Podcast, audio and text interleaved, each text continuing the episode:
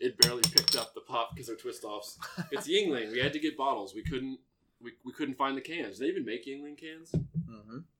Are they harder to find? Uh, They don't sell them don't at the gas so. station, that's for sure. yeah, we didn't look Maybe if we went to need like to a We didn't Walmart. look very You hard. need to go to like a Kroger. They're like a tan color. Yeah, it's kind of like. I wouldn't sticker. say I wouldn't say it's exactly that. It's definitely darker than that. It's probably like that color. Oh, Almost. gotcha. Maybe a little less, but yeah, it's definitely like a darker, kind of like a goldish, goldish color looking. That's all right. Yeah. We'll make, we may do the it. We out. may do- Do we- not get Yuengling in, and not in Kentucky. Not in Kentucky. Kentucky. It's Wow, not there yet. Sad. I know. It's depressing. It's in Ohio, Indiana, Tennessee. It's all around us. They're just teasing South us on Carolina. the borders. North Carolina. You gotta just meet in the middle. Yeah, I remember when I was driving to move to Ohio. Uh, everyone was like texting me about pictures they saw like Yuengling.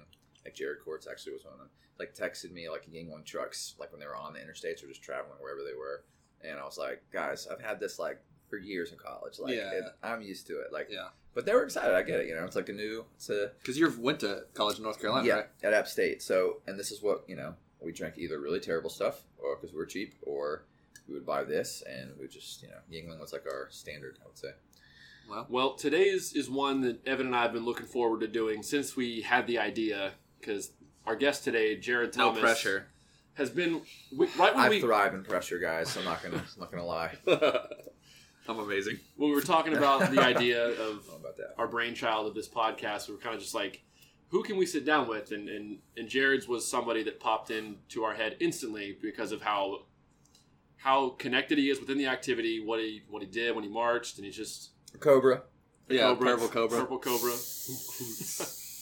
And you're just like one of our favorite people to talk to. Yeah, he's just a very interesting for many person. reasons. Honored. Just a very interesting Thank person You to guys talk to. awesome. So, so But, uh, welcome everyone. This is the Aged Out podcast. I'm one of your hosts, Mike Fantini, and here with me, all, as always, is Evan Worrell, along with Jared Hampton Thomas. Jared well Hampton quiet. I don't know Thomas. if heard you. Did you? Jared Hampton Thomas. I feel like there should be like yeah, the, the third was- after that or something. Yeah, I was wondering, should I scream? Like, is this pretty good volume? You'd say? No, you're good. You're, it's fine. Okay. I'm, I'm watching the Solid. feed right here. We're fine. Yeah. So, uh, I met Jared. I think one of the first times I ever met you was me auditioning at 2010. For sure. And you were just there because you were hanging out and Taking video. taking video. Trolling. And The normal. One- professional troll. yeah, well, I don't remember what weekend it was at the end of the weekend, but you're just in my face and you're like, "Are you scared?" And I was like, "Yeah, Dude, I'm that's the scared." video. It's- And you're like, "Yeah, I would be scared. It's so fast." Because we were playing the openers like 238, 236 Uh, or whatever. fast. Yeah. And then there's Japan on top and Jared Court's on two, and they have the split singles. And like they missed the first one. He's like, "Oh, oh." Yeah, I was kind of. I was Uh-oh. putting a little pressure on him, you know.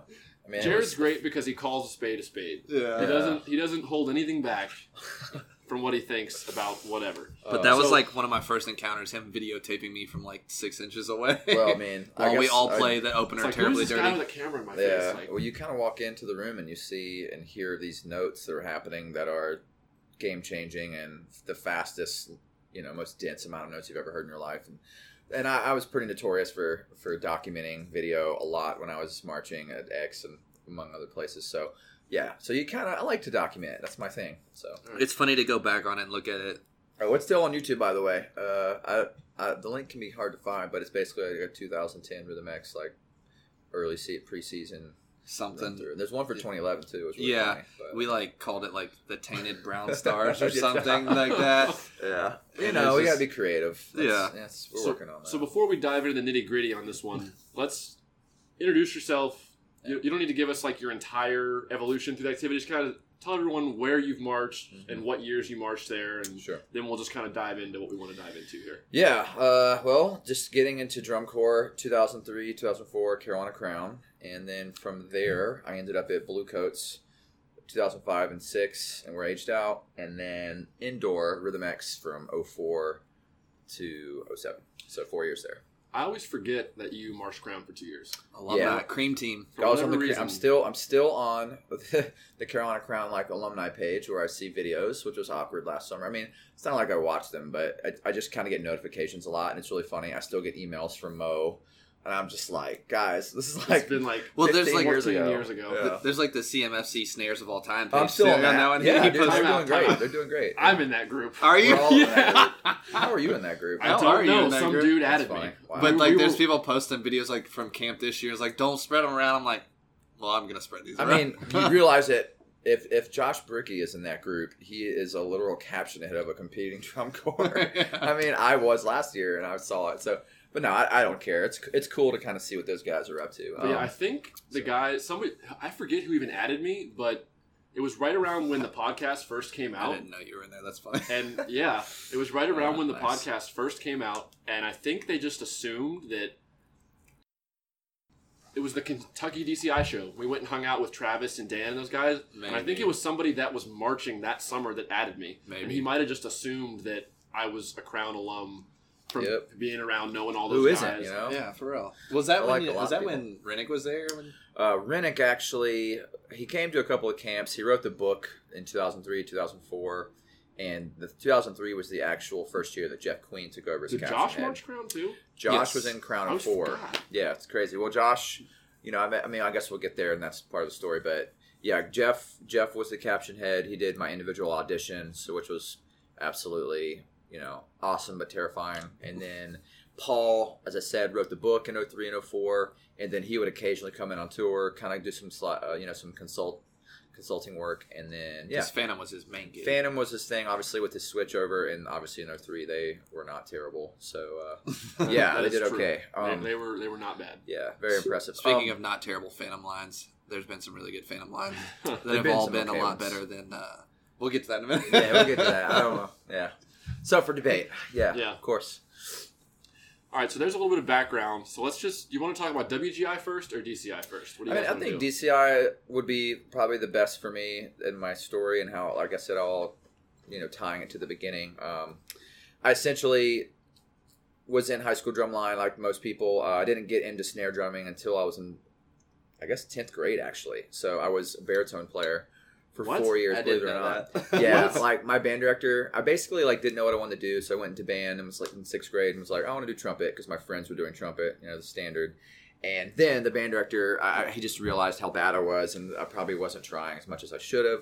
I couldn't hit high notes, so basically he was like, "We're gonna put you on baritone," and I'm like, "Whatever." So I did that for three years, and obviously in the middle school time frame, and then I did marching band for the first time on baritone, and that's when I really just thought it wasn't for me. And the whole time I'm trying to switch to percussion, and I was denied so many times. He's like, "We already have a million percussionists." The answer is no. So finally, my my freshman year after uh, marching band was over, I basically tried to audition in the winter line on bass drum, and I made it. And then I think we had a season. Nice. Uh, it's kind of weird. You think you so had a long. season? Yeah, we folded like a bunch of times. It was just it was a disaster. So that kind of got me into the drum line finally, and then I was obviously hooked on snare drum from the beginning. So I'd kind of been practicing a little bit with no knowledge, and then essentially my best friend became YouTube. Uh, and then I yeah just started going to drum corps shows and recording snare lines, specifically Crown, because that was close to where I'm from in North Carolina, relatively. And then I would go to Winston Salem, you know, the Greensboro or Charlotte shows, Night Beat, stuff like that. And I would just record the snare line specifically. They used to have like epic long sectionals back then. Like I swear I have like an hour and a half snare section. Yeah, people would- in the lot. Like People so would go crazy. and just like drum before shows Oh, forever, it and then they'd so go and drum after shows. Like they'd be like, Right. "We're gonna go Yeah. get our drums off the trailer and drum until Yeah. we leave."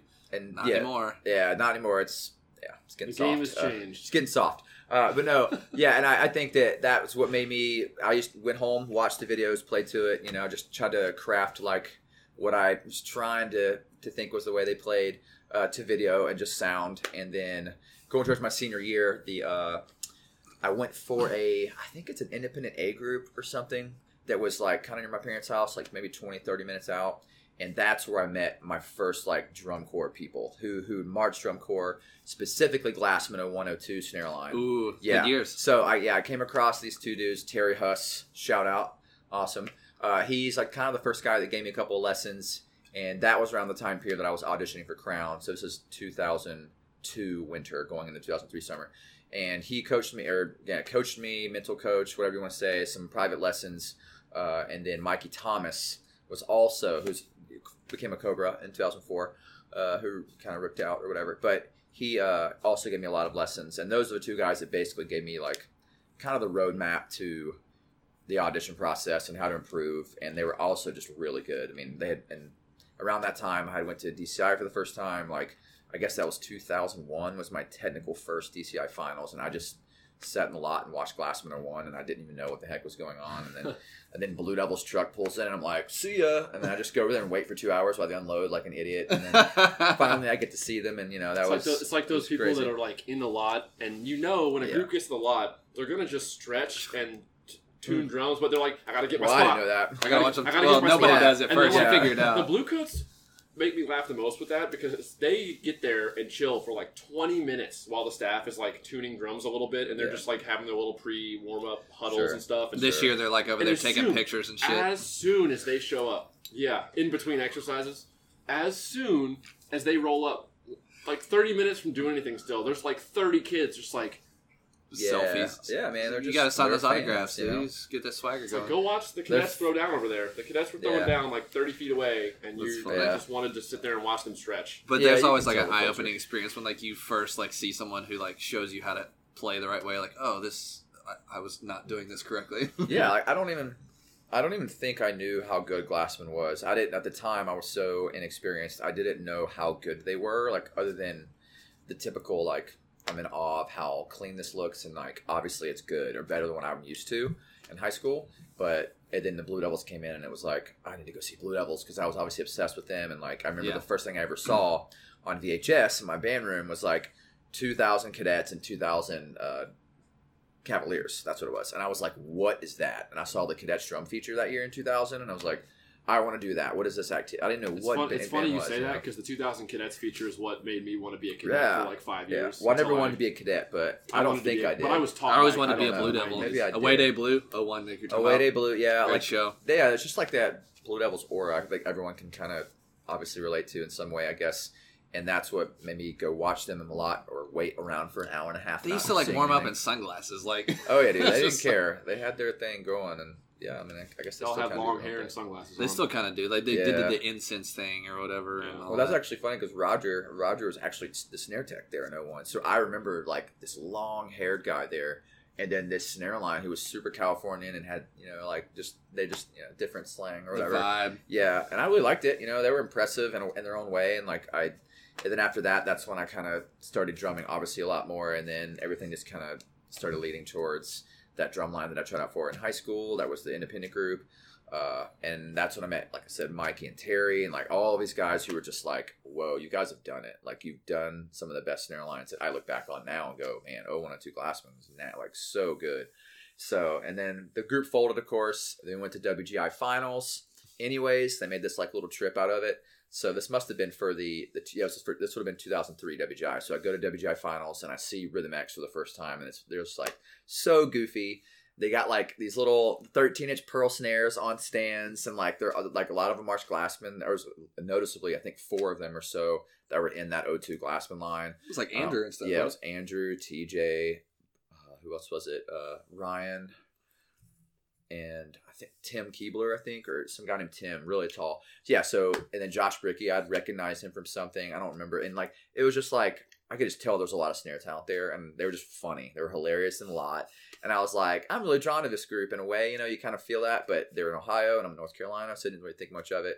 And then I saw RCC and a couple of other groups, Mystique, because one of my friends had uh, I had met at Crown eventually had marched Mystique. So I was kind of just trying to drink in like what WGI was because I didn't really understand it because my group essentially folded and like you know you see at that top level stuff and you're like wow this is cool. And then essentially I then I made Crown. So moving forward from that after WGI was over, I was just in the process of of making Crown, and then from there that's kind of what kicked off the Sweet. the start of the career of, uh, into drum corps. So. So once you left Crown or decided to leave Crown, like why settle? Why'd you settle on Blue Coats? Like what made you?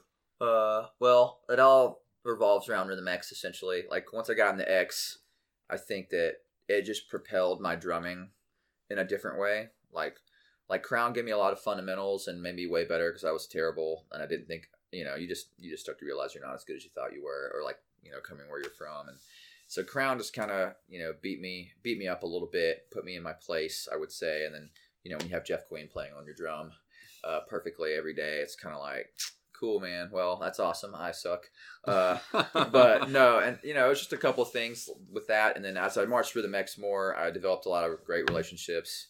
And you know, after 04 Crown, I wasn't really excited about doing drum corps again. It was kind of just like a weird scenario where like there was a, a staff change that was kind of happening, and I just didn't really know the staff really well, and I wasn't really comfortable going out there. Like, I didn't want to like you know I don't want to say waste a summer, but I didn't want to go out there and like without getting some experience with them. And Yeah, yeah. So I just decided to kind of take that summer off, and then Josh and some other people have been talking about going out to Bluecoats because Aaron Riggleman, who was a who was a Cobra or marched for the Mexican Airline, she was the section leader at Bluecoats. So um, yeah, and funny enough, in like oh, at 04 Rhythm X when I auditioned there, I was it was like disastrous. You know, like I was surrounded by I think five of the so there were seven that made it in 04 and five of them I believed had tapped off their drum course in airlines the previous summer. So it was like five incredibly experienced people, and then like Big Josh, Jared. who was really good and trained great, and then me, this like Southern boy from North Carolina who like had who played way too much arm and you know doesn't know anything. My vocabulary was, I would say, still limited at the time. So yeah, we just kind of met Aaron, and you know, conversations just kind of kept going, and it was like this whole Blue Coats hype was kind of coming up with Mike McIntosh and. You know, and I just we me and Josh were like becoming really good friends at the time, and I was like, man, I think that would be great. So we we both kind of last minute were talking about trying to see if we could audition. So we, we emailed Mike and he was really, really cool. And he was like, yeah, guys, come out. We're about to, we're trying to make decisions really soon. And then Josh ended up going out to that camp and like maybe in January or February. It was pretty late at the time. yeah. And then I didn't go. And then Josh gets a contract. And I'm like, oh, so I basically just wrote it off. Like I wasn't going to be able to go now. I just, I, I can't remember why I didn't go. It was probably something stupid like a girlfriend or just making dumb choices. So I, Something stupid. yeah, something dumb. And I was just like, I'm not going to go. And I just, I don't know, it could have been money too. I'm not uh, really certain at the time. But eventually, I I joked with Josh and I was like, hey man, let me know if uh, let me know if they cut someone and I'll see if I can like audition for the spot or whatever. And he and he kept giving me like crap about it. He's like, dude, you know, someone's gonna quit. And I'm like, no one's gonna quit. Like, who quit this airline? Like back in the day, I guess that's not really true. There were people that quit Yeah, when I was there. Yeah. So, anyways, I guess Fake I like news. I like yeah, it's fake news for sure. I definitely say that, and I just vividly had a memory of my first year at Crown with like two people literally quitting. Uh, yeah, or like getting hurt or something. So, anyways, yeah. So move-ins comes around, and it's probably the Blue Coats used to do. They kind of still come in a little early, I think. Uh, but we used to go to Mike McIntosh's house for like a week or so before move-ins, which was super sweet. It was That's like cool. just real fun. We would drum, uh, and just you know, it was pretty chill. And Josh calls me like three days before their move-ins, and he was like, "Ree," and he called me Ree because my drum corps name is Ree Ree, and he- he was like, "So you?" I was just like, "No." As soon as he said my name, I was like, "No," because I knew immediately what he was going to be saying, and he was like, "Ree." You, you're coming. I'm like, no, I'm not. You're joking. So I thought they were joking for the longest time on this phone. And then all of a sudden, Mike McIntosh gets on the phone. He's like, Jared, what's up? This is Mike McIntosh. I'm like, no, it's not. He's like, yeah, it is.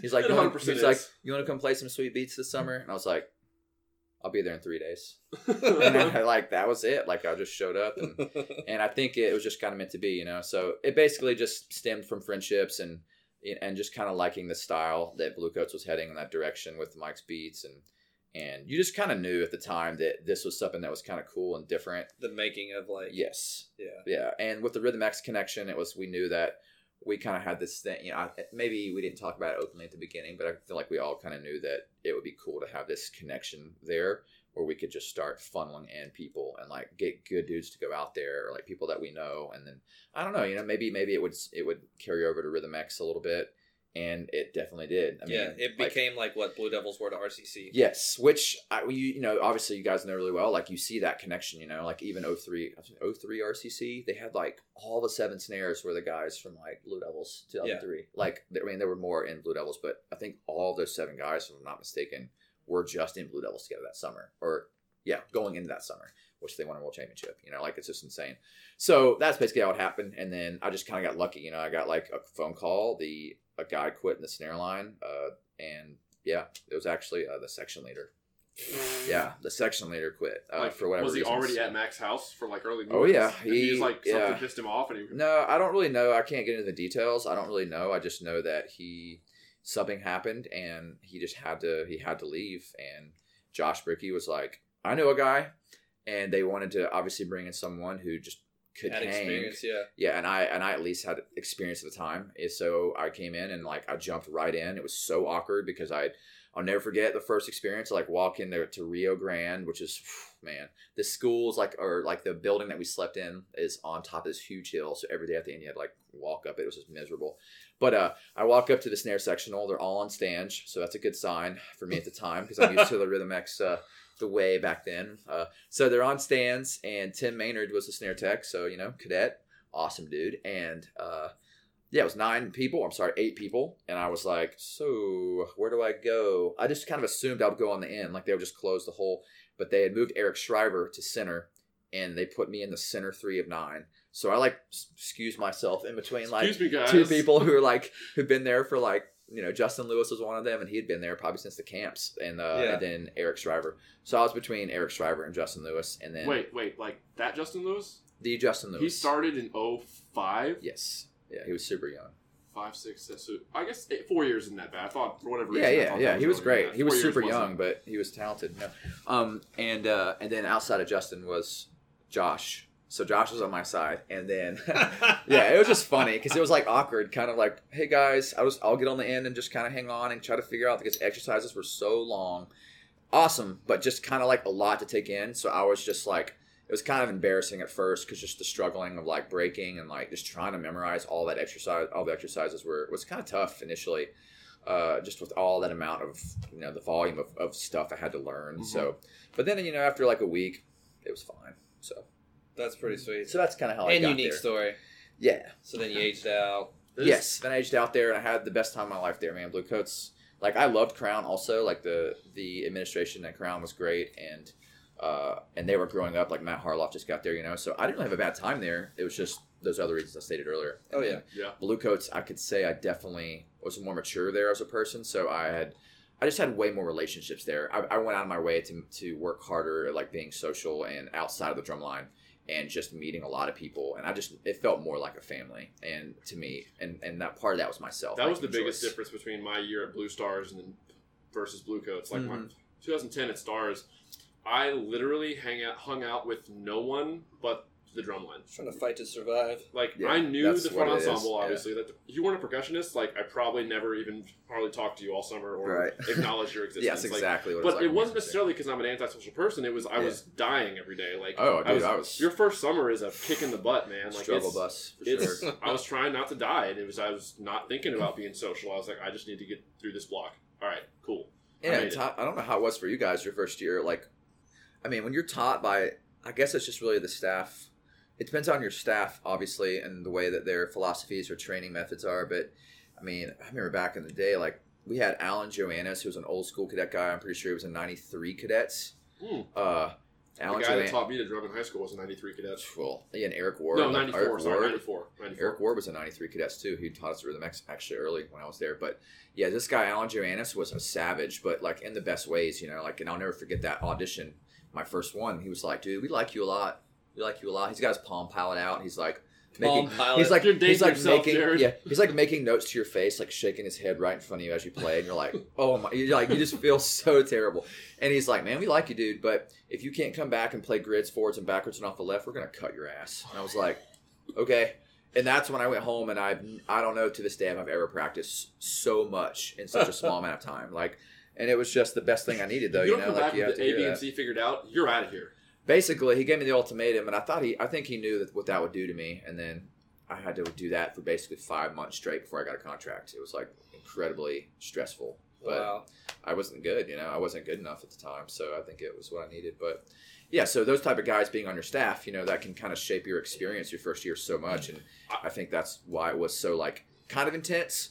And they knew we were young, and we, they were like, you know, they were beating us up and like making us do the things that we need, and then you're just hanging on, man, and like you know, like you don't want to, you don't want to be the worst one, you don't want to like struggle, and but it kind of just happens, like you I have was- to get through it. I was lucky too. My first summer, uh, Joel Hilbert is probably still, probably still the best snare tech I've ever had. oh yeah, it's a cobra. Like There Joel he was just Joel was Joel took nine dudes that year who were all bad at snare drum. Yeah. Like sorry if any of you other eight are out there listening to this, we were all really bad. sorry, they were probably bad. Yeah, we, we were we yeah, were all really definitely bad. bad. We- We, were bad. No, we sure. spent we had a we had an extra block. It was optional for the Mhm. staff at, in move-ins after snack. So like it was like an hour like option block they called it. And so we had snare subs like inside on stands working on rudiments. We literally broke down paradiddles because we were all so bad at paradiddles. And Tom Monks writes a lot of paradiddles, so Yeah, he writes a few. that can't be something you're bad at to play his book. So we broke down just like the typical like just paradiddle breakdown Mhm. As a Division One drum corps snare line because we were that fine. bad and experienced. fine to me. And I'm Joel glad that you said Division One. Yeah. What? Division One. Gotta What? clarify. If People don't do it enough, probably. No, Joel. Seriously, after like day World four, class. Joel was like, Yeah, "All right, class, you guys are really bad at paradiddles, and we play a million of them, so we're just gonna work on that for like three days Yeah. straight." for sure. Okay, I was very, I was very fortunate with who, who like, took my drum corps V card basically. Right. I didn't. Well, my first year, I didn't even know like what was going on. Like, I was actually pretty well versed as far as like rudimental vocabulary coming out of high school because like I had one of those. You're talking about Eric Ward. Yeah. Like Eric Ward went to college with the guy who taught me at Morehead. Oh, so yeah. they were all on the same drum line for like three years together at Morehead, and they just like all did the same things. And so like I was pretty well versed, but like I just I didn't know how hard it was. So I, I was kind of just like blissfully ignorant. Like I was like, mm. yeah, this is hard, but like I didn't know that it was like that Just to hard. you, it's I was just drum like, corps. it's Yeah. just hard. Good like, for you.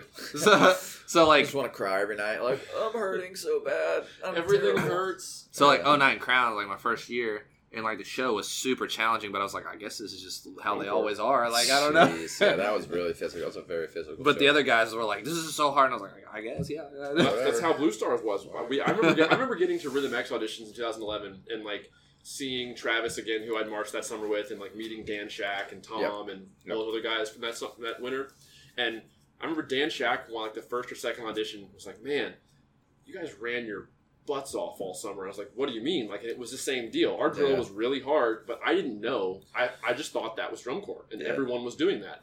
And so I finally, after he told me that, went back with Evan actually and watched the finals DVD and watched like Cabby's show or um, any other you could think Blue of in the top 12. Watch their show. And you're watching them just like, oh, do to do, we're just going to go over here and then Yeah. go over there. And then you watch like our show or you watch Crown in 09, like Evan was saying, and like, oh, we're over here. Like, now we're freaking all the way across the field. Like, we just watch us run around the freaking football field. And Design, man. It's all about design. Yeah, sometimes. Uh, yeah, I think that there's just it's just very apparent that there are certain drill riders who love to do that, and then when you put, especially crown, I mean, when you look at the, the type of books they have to play, not just drumline, but the, the horn line. I mean, Lord, like they're just crushing the horn line game right now, and they're executing really well, and they're also just doing insane drill at times, and I think that's just you know it could be a product of that the part of that design and how they do their shows. I mean, Mhm. it's pretty consistent with with how they do things, and I think it's cool that that sets them apart in a different way in that category. you know? Every group kind of has like their thing. Like, yeah, They do like you go watch BD and they're gonna they're gonna move immaculately, but Mhm. can we they're talk also about they're also second- not gonna they move do a whole move lot. They move very well. In fact, yeah. They move the best. they definitely move the best. And I have I had a former student who it was it was just aged out in Blue Devils, and just seeing him move at Rhythm X last year when I was teaching there, like you can just totally see the difference in the training and the thought process. And I think it's impressive. And luckily, he works for us at Lebanon now, and man, we get to he gets to run the visual program, and we got second in visual in our circuit last year, I Yeah. believe, and the year before. So it's just crazy to like you know just to kind of get the differences of, of approaches and you kind of understand it and then you get to make a decision on if you like it or agree with it and then Yeah. uh, you know apply it Sp- Speaking of BD, can we talk for a second about that that uh, that quad cam mm-hmm. I haven't seen from all this of it past summer? yeah is it a full run through It's Yeah, a full yeah. run through. okay From And- finals week. I don't think their quad line marched and played faster than 120, Mhm. except like three times in the entire 11 and a half. Maybe like minute a show. total of like a minute. A minute of the time was Really? marching and playing faster than Because they do a lot of halftime. Yeah. Like, Because the tempos were like really hot, like like really fast, like over 200. So they're just like marching like 110. yeah yeah yeah doing he different also didn't stuff. move and play with his quads on until like the three and a half minute mark of his show. Yeah because the beginning wasn't the They're- they beginning all with snare 15 drums snares start. yeah they, it and took that a was big cool, risk but with like that drill sure. wasn't hard. Uh, like, and, and they win. yeah What, well, what are your thoughts on this, Jared? I, I think that they Are they just playing the game better than everybody else, essentially? Well, I think the Blue Devils are the best, in my opinion, the best at, at the DCI game, but they also execute at the highest levels And I in a agree lot with of that. ways. I 100% Um, agree with that. I think that I don't know because I'm not a DCI judge, and nor do I ever want to be. Uh, I don't know. Maybe that's not true. I, I don't ever foresee myself actually want to be a judge. I do think judging could improve. Obviously, like a lot of things could, but I think the the Blue Devils, when you just watch them and listen to them, that is just step one. It's just that the bot or the box is checked off. It's like this sounds incredible hmm and they look incredible. And when you look incredible, I think that just does something different for the judges, which it should in a way. Um, and I think when they, you know, they do their shows the way they do and the way they design, that they can quote unquote, I guess, get away doing things that maybe other groups can't. But they've they built that up over many Yeah. years, though, and, you know, and I don't, and they do bring it at up the that highest video level. to like poo poo on them like you Mhm. guys didn't do what everybody else did. Sure, I bring that up more of in the sense of they found a way to package their whole product Right. To be still rewarded immensely Yep. for executing that. And you forget the judges or fans forget Mhm. they're so enthralled in, in the execution they're putting on the field and the level they're achieving at and the design product at that at that level that you kind of either don't notice they're not running around like everybody else is, Right. or you end up not caring. Yeah, yeah. I don't. I, when I watched, I only got to really see their show. I think once. It may have been from the side on DCI finals because one of my students was aging out there, so I really wanted to see his last show. And then when they won, I got to watch encore in a really good seat, like on the fifty, and I was like, "This is just insane." And you know, knowing what I know, at least knowing what I know now about the activity, and also being in numerous uh, critiques this summer myself with Crossman, or that summer, last summer, uh, I kind of know what it's like to kind of battle in there a little bit and just kind of have a different perspective now, a little bit from judging and the the critiques and kind of what they're trying to see. And to your point, uh, it kind of it is kind of a weird scenario because when you're in a lower tier core at times, it's like you're asked to do more or you're asked to do all these things. You never and get the benefit of the doubt. Right, and you probably shouldn't yet, but I think if you execute, I don't think BD should get the benefit of the doubt. I I think if it's executed I think well, anyone should. You yeah, should get credit. Like yeah, you should get is one credit group for is group. A getting credit for something a skill level that group B is not Yeah. also getting credit for. Yeah, and if BD is winning effect, you know, like general effect or something, then that means like their show is being perceived as the best show in DCI, essentially. And then you start getting into the nitty gritty, like, well, how are they moving? Okay, the best, obviously, or at least last year. And there's Almost uh, always. 2014, there was one year it was just like oh, Absurd. unreal. They had like 20s on the field or something, and I was just like, man. And it's so I don't know, good for them. But it's just one of those things where you're right. Like you have to you have to understand when you're a certain type of core or where you're at.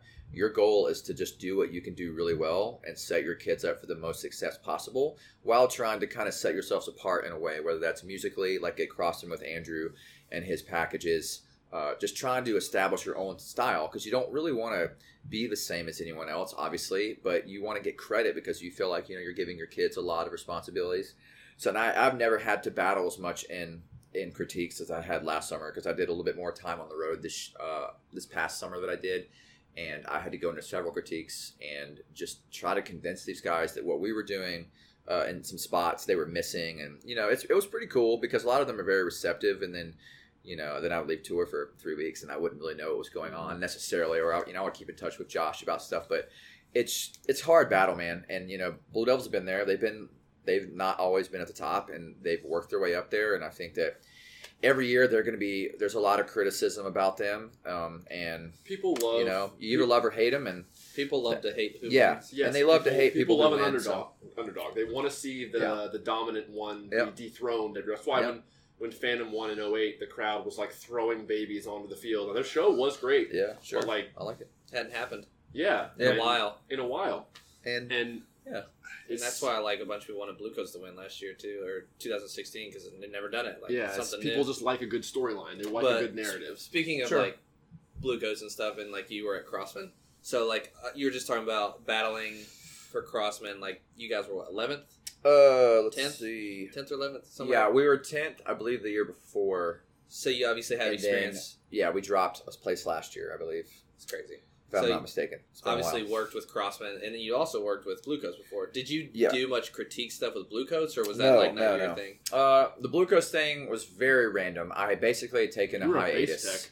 Yeah, That it was was my age super strange because I'm obviously a snare drummer primarily. That's all I focused on for so long. And my good friend Ryan Lamb, who is awesome, uh, he's kind of really changed and shaped the the bass world, in my opinion, in DCI. Or he did for a very long time. And obviously, the Bluebees kind of has been a thing for a long time, essentially. But uh, yeah, so randomly, I, I basically just got out of the activity after 2006. I aged out in 2006 and then 2007 indoor. Even I didn't really teach anything. Like I was basically in school doing getting my photography degree, and one time in like you know 2012, I'm like I had moved to Ohio at this point already, so I was teaching some high school stuff with Centerville and some other groups, and you know Ryan Lamb was like, "Hey man, do you want to work at Bluecoats?" And I was like, "What?" I was kind of like I remember I was at a Starbucks with Courtney, and I was like, "What do you mean? Like what? What job?" And he's like, "Well, our base we kind of lost one of our base guys, and I, you know, I was just curious if you had any interest." And I was like, "Yeah." So I said yes, and then I got off the phone, and I was like, "Oh crap!" Like I just kind of like I don't know. When you teach high school for so long, it's just you kind of wonder like how you're going to do at the drum corps level. You kind of wonder the learning curve is going to be like, and I just didn't know. So when I went there, I just got asked to basically teach like one of the best bass sections in DCI every year, and with one of the the biggest guys that I respect the most in that in that community at the time, and we had marched X together. So we had we obviously were friends, but like man, I just felt a lot of pressure. Uh, and that was my only job there. Like I essentially, you know, I mean, I would give some comments here there, and there's been some times where I've done some snare sectionals when uh, staff was low on tour, but um, yeah. So I mainly stuck with the bass drums, and then maybe occasionally from time to time would teach some snares and maybe throw out some battery comments like like something like, "Hey guys, can we stop messing around?" or like, "We need to take this seriously right now," or something. So yeah, started very very small, and then I wasn't. I think I did sit on maybe on some critiques, but I don't. I don't would say I w- didn't lead anything. Like I was probably just listening and trying to learn if Yeah, I ever did. And maybe like there'd be some nights where the drum staff would go together for sure, and then you know uh, the first year Mike, Mike if Mike Jackson was on, he would do that, and then Roger after that. So no, I rarely ever, if ever, said anything in those. I just imagine like a critique going in for like a group like the Bluecoats. You you would feel maybe like you have more leverage Um, or something. Well, I mean, I guess it depends. You know, like I, I remember there being times where, like, you know, the fight for drum titles was so could be so intense at times through over, the years because I was there through uh, through 2015. So yeah, 12, to- yeah, like four years there, and each year as we had some really great lines and some lines were pretty good, and then there's obviously their competitors that were doing well. You you kind of have to. It kind of felt similar in a way at Crossman sometimes, where you had to go in there and really battle you know, like to try to battle to make sure they were crediting certain things. And when you have a, you know, a Tom Rarick book, which I personally really love his style of writing, and it's very unique, and and I feel like you can sing his books as songs almost with no music to them. I think they're Yeah. very musical, and you got to go in there and like you got to pitch to make sure they're getting certain things, and they're and in front to back. And you know, Jeff Prosperie is always one of those guys who like he can almost just hear everything front to back and like just weird stuff on the field, and it was like awesome. But then some judges are like, they don't know. So you, as soon as you educate them and tell them that, then the next show you beat you maybe beat a group, and some of that could also be because we just played better, obviously. So playing playing clean, number one. Uh, Never hurts. Or- yeah. to Exactly clean. step one. Yeah, is, they're- uh, playing clean. yeah. So yeah, it just kind of depends. Like you know, it's like any other judge tape you get now. If you're teaching a high school group, if it's dirty, we're just like, well, I just go to the kids and I'm like, guys, like we're Play not. You, this is unacceptable. Yeah, if it's like, dirty, you don't really have a leg to stand on. Like, Yeah, I think they did a. I think they did a pretty good job of like you know being being pretty humble in terms of that. It wasn't like we played bad there. It was like, well, it's the judge. You know, it was no. It's just like guys, let's just play this book clean and we're gonna do well. You know, like I think it was. I know. It was 2014. There was one year at Allentown. They like crushed it and got first, and then people thought they were gonna win drums. I don't. I forgot what year it was, and it, you just know ever no guarantees. You know, it's whoever shows up and plays great and is consistent, and they deserve it, and then they win. It's fine. Yep. That's the way it should be. That's exactly So- the way it should be, for sure. I, I may have asked you this question in the past, but I'll, I'll, I'll just say it again here I don't remember your answer. But, uh, no, I really don't. Okay. Um, Evan and I, when we went to DCI finals this year, the first thing I said to him after seeing the first few groups we watched in the lot, I felt like the overall level of achievement from most groups was not as high as it usually is from a clarity standpoint. I who, felt who did you like or see, or what? what did, who did you think about? uh, I thought the cadets were really good. Well, let's run down. Who was So the first, group, group, we saw Scouts. was Scouts. Mhm. I thought they were pretty dirty. Pretty bad. Okay, Uh, the next group we watched was was Blue Stars next. I'm trying to go in reverse order. Blue Stars were around there. Blue Stars were great. There's still a lot. It was just a little. It was little stuff. I Yeah, felt yeah. like It was everyone was stuff, giving yeah. up a ton of little stuff. Mhm. Like Um, there's stuff popping out like in the quad line and the Yeah. lines, Yeah. all over the place. We saw Crossman, which we loved. The Thank book, you. The book. Uh, well, no, seriously. I mean, I've told Josh, and obviously you guys are good friends, but like, Yeah. I felt like the book maybe could have been harder for the kids that you had, but they definitely like played it well, and it was balanced and like played some crispy tap five. they that's played for sure. some crispy tap fives. Crispy Uh, tap fives, baby. But It's they were. good. I mean, it was clean though. Other groups, I felt like were trying to do too much. Like Phantom, I felt like was trying to do way too much, and it was just Yeah. I mean, sin- I guess- sinfully dirty. Oh, they, for their baseline. yeah, Phantom. Baseline was Phantom good. definitely had a lot of notes. I, I didn't it really was get to hard. s- Their show was just Yeah, hard. it was really hard. Really I didn't hard. get to see them a lot, honestly, but I, I did see them from the stands at a show one time at like one of those. I don't know if it was championship performances or like the champion tour of champions or it was some show where we went on early and for some reason we were there and then we got to see like a lot of the top groups and I went in and watched Phantom and a couple other groups and I just remember Phantom playing really fast and for long periods of time and I was Yeah, like, wow, That that's pretty, hard. that pretty much sums it up. Yeah, it looked real physical. I was not on the Boston hype train. Not bu- not sold yet. I Like, didn't they see were, that. I didn't they really- were I they were a lot them. better. I wasn't. Imp- I was. There was just I didn't get to see their, them, First so- of all, the drum drums tuning was terrible. Terrible. The snare drums sounded awful. They What, were, what did you not like about reefed it? on the They were so end. cranked. The tops Like, were they're reefed high. and the bottoms were so low. cranked. I was like, those can't feel. Like I just heard it, and I was like, "There's no way that's comfortable." What kind of what, what drums were they? Were they like- Yamaha and Remos. Yeah. Were they Yamahas? I mean, blue coat, blue coats make Yamaha sound pretty good, Yeah, depending on times. uh, they Blue Coats have made Yamaha drums sound good. Like 2012, they sounded good. Ever since then, I feel like they have slowly Say it. Declined. slowly declined in uh, We're not holding sound. anything back here. That's the point. What of do you not this like about. What do you not like about it? They're low and they're wet. They're, they're too wet and too low. Low bottoms, So it's just wet like- guts. Low for your like taste, like you would never, you, you personally wouldn't tune that way. Yeah, like I don't think it sounds like a marching snare drum. Like I wanted to hear it in my head. Like I think how they're it should. so low, and I think it might it make like it hard hides for dirt, Yeah. Okay. That which maybe too, is what they're going for. I, I think they're just so low to a point that maybe the members of the snare line can't effectively hear. It's not crisp articulation. enough to hear articulation well enough to play clean together all the time. I really don't know. I mean, did you did you have you asked anyone in the? I mean, just have you asked? Have you spoken with anyone who has a different like perspective on the sound, like being a player in the line? I mean, we've talked to Aaron Bailey about it, Yeah, who was the center in 2016 and March 15 as well. I Right. think. Yeah. And he basically said, yeah, they're pretty low, and it did make it hard to hear sometimes. To his hearing, it was also difficult. yeah. Yeah. I mean, I don't. I have. Yeah. I mean, I know they they have like a. I don't know. I, I can't speak a ton on it because I don't know the hundred percent philosophy. Yeah. Uh, I just I, I know that they really and I can understand this. They really truly appreciate trying to get a true tone out of the drum in their mind. Like Yeah, yeah. so Yeah, not sure. trying like there are a lot of groups who try to like put so much tape on the bottom and like they try to dry out the sound a lot or do whatever you want.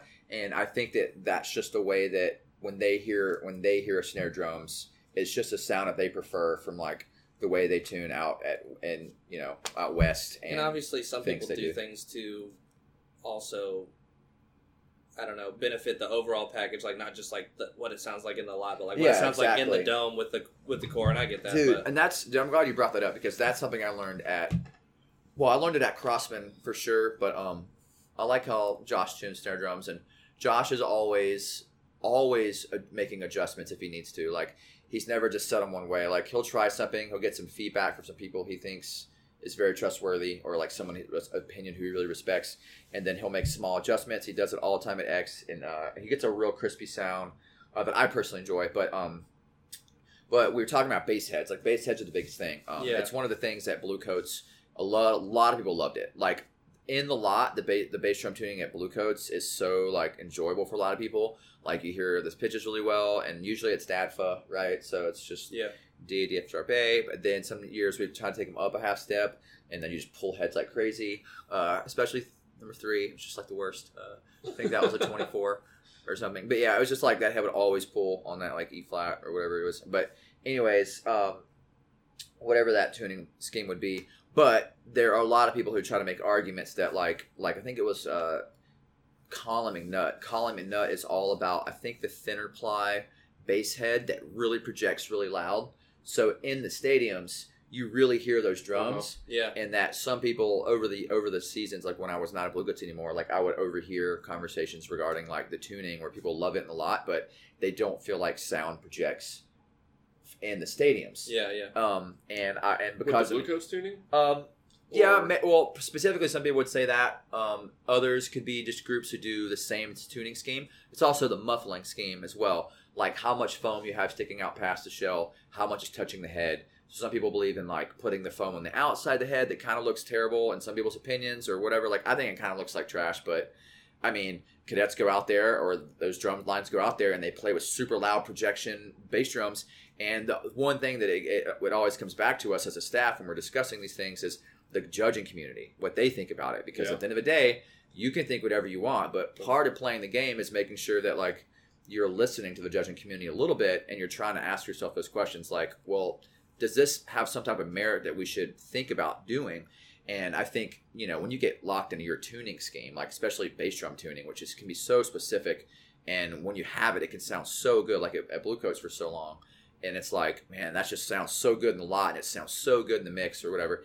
And then it's hard to want to change that because of one person's opinion or one judge or a couple of judges. And uh, that's one thing at Crossman this year. We I think we, we finally we finally switched bass heads uh, to that thinner. I think it was uh, I don't know if it was a thinner head or just making sure the foam wasn't sticking so far out past the shell.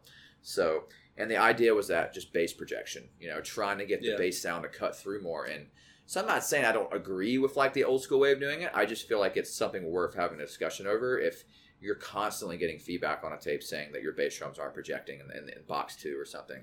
I think it's something that a lot of people don't want to do, which is sacrifice the lot sound a little bit to try to get the good field sound. Like try And- to get the ideal the thought I sound. had about the Blue Coats snare drum tuning at this point. I was like, well, does the way they're doing it sound better in the dome venue or in certain Well, venues what did you guys where it think? counts? I mean, what did you guys think last year at DCI finals? Because I, I thought that we were in the Crossman and Cadets both had snare drums that sounded good outside and inside. and what does that sound to you? Like, what is that when you hear it? What about it makes you go, "I think that sounds great"? Like, what is I it? think it's a little bit higher, Right. Um, and like you can hear the snare resonance, but it's not choked off. Like Yeah, I felt there's a like fine line. I felt like Boston's You, was super dry and like too short. Like the sound was too short. Like there was no resonance Yeah. in it. Like they had the patches on the bottom and they had the snares tight. Yeah, I don't know if we did patches, but there's one thing at Coates that we were also doing at Crossman for a while, which I loved, was that they were taking that like packaging tape and just kind of putting it just like a square piece across the gut, like I think maybe over the snare guts on the I forgot what side, and then maybe the other side equally,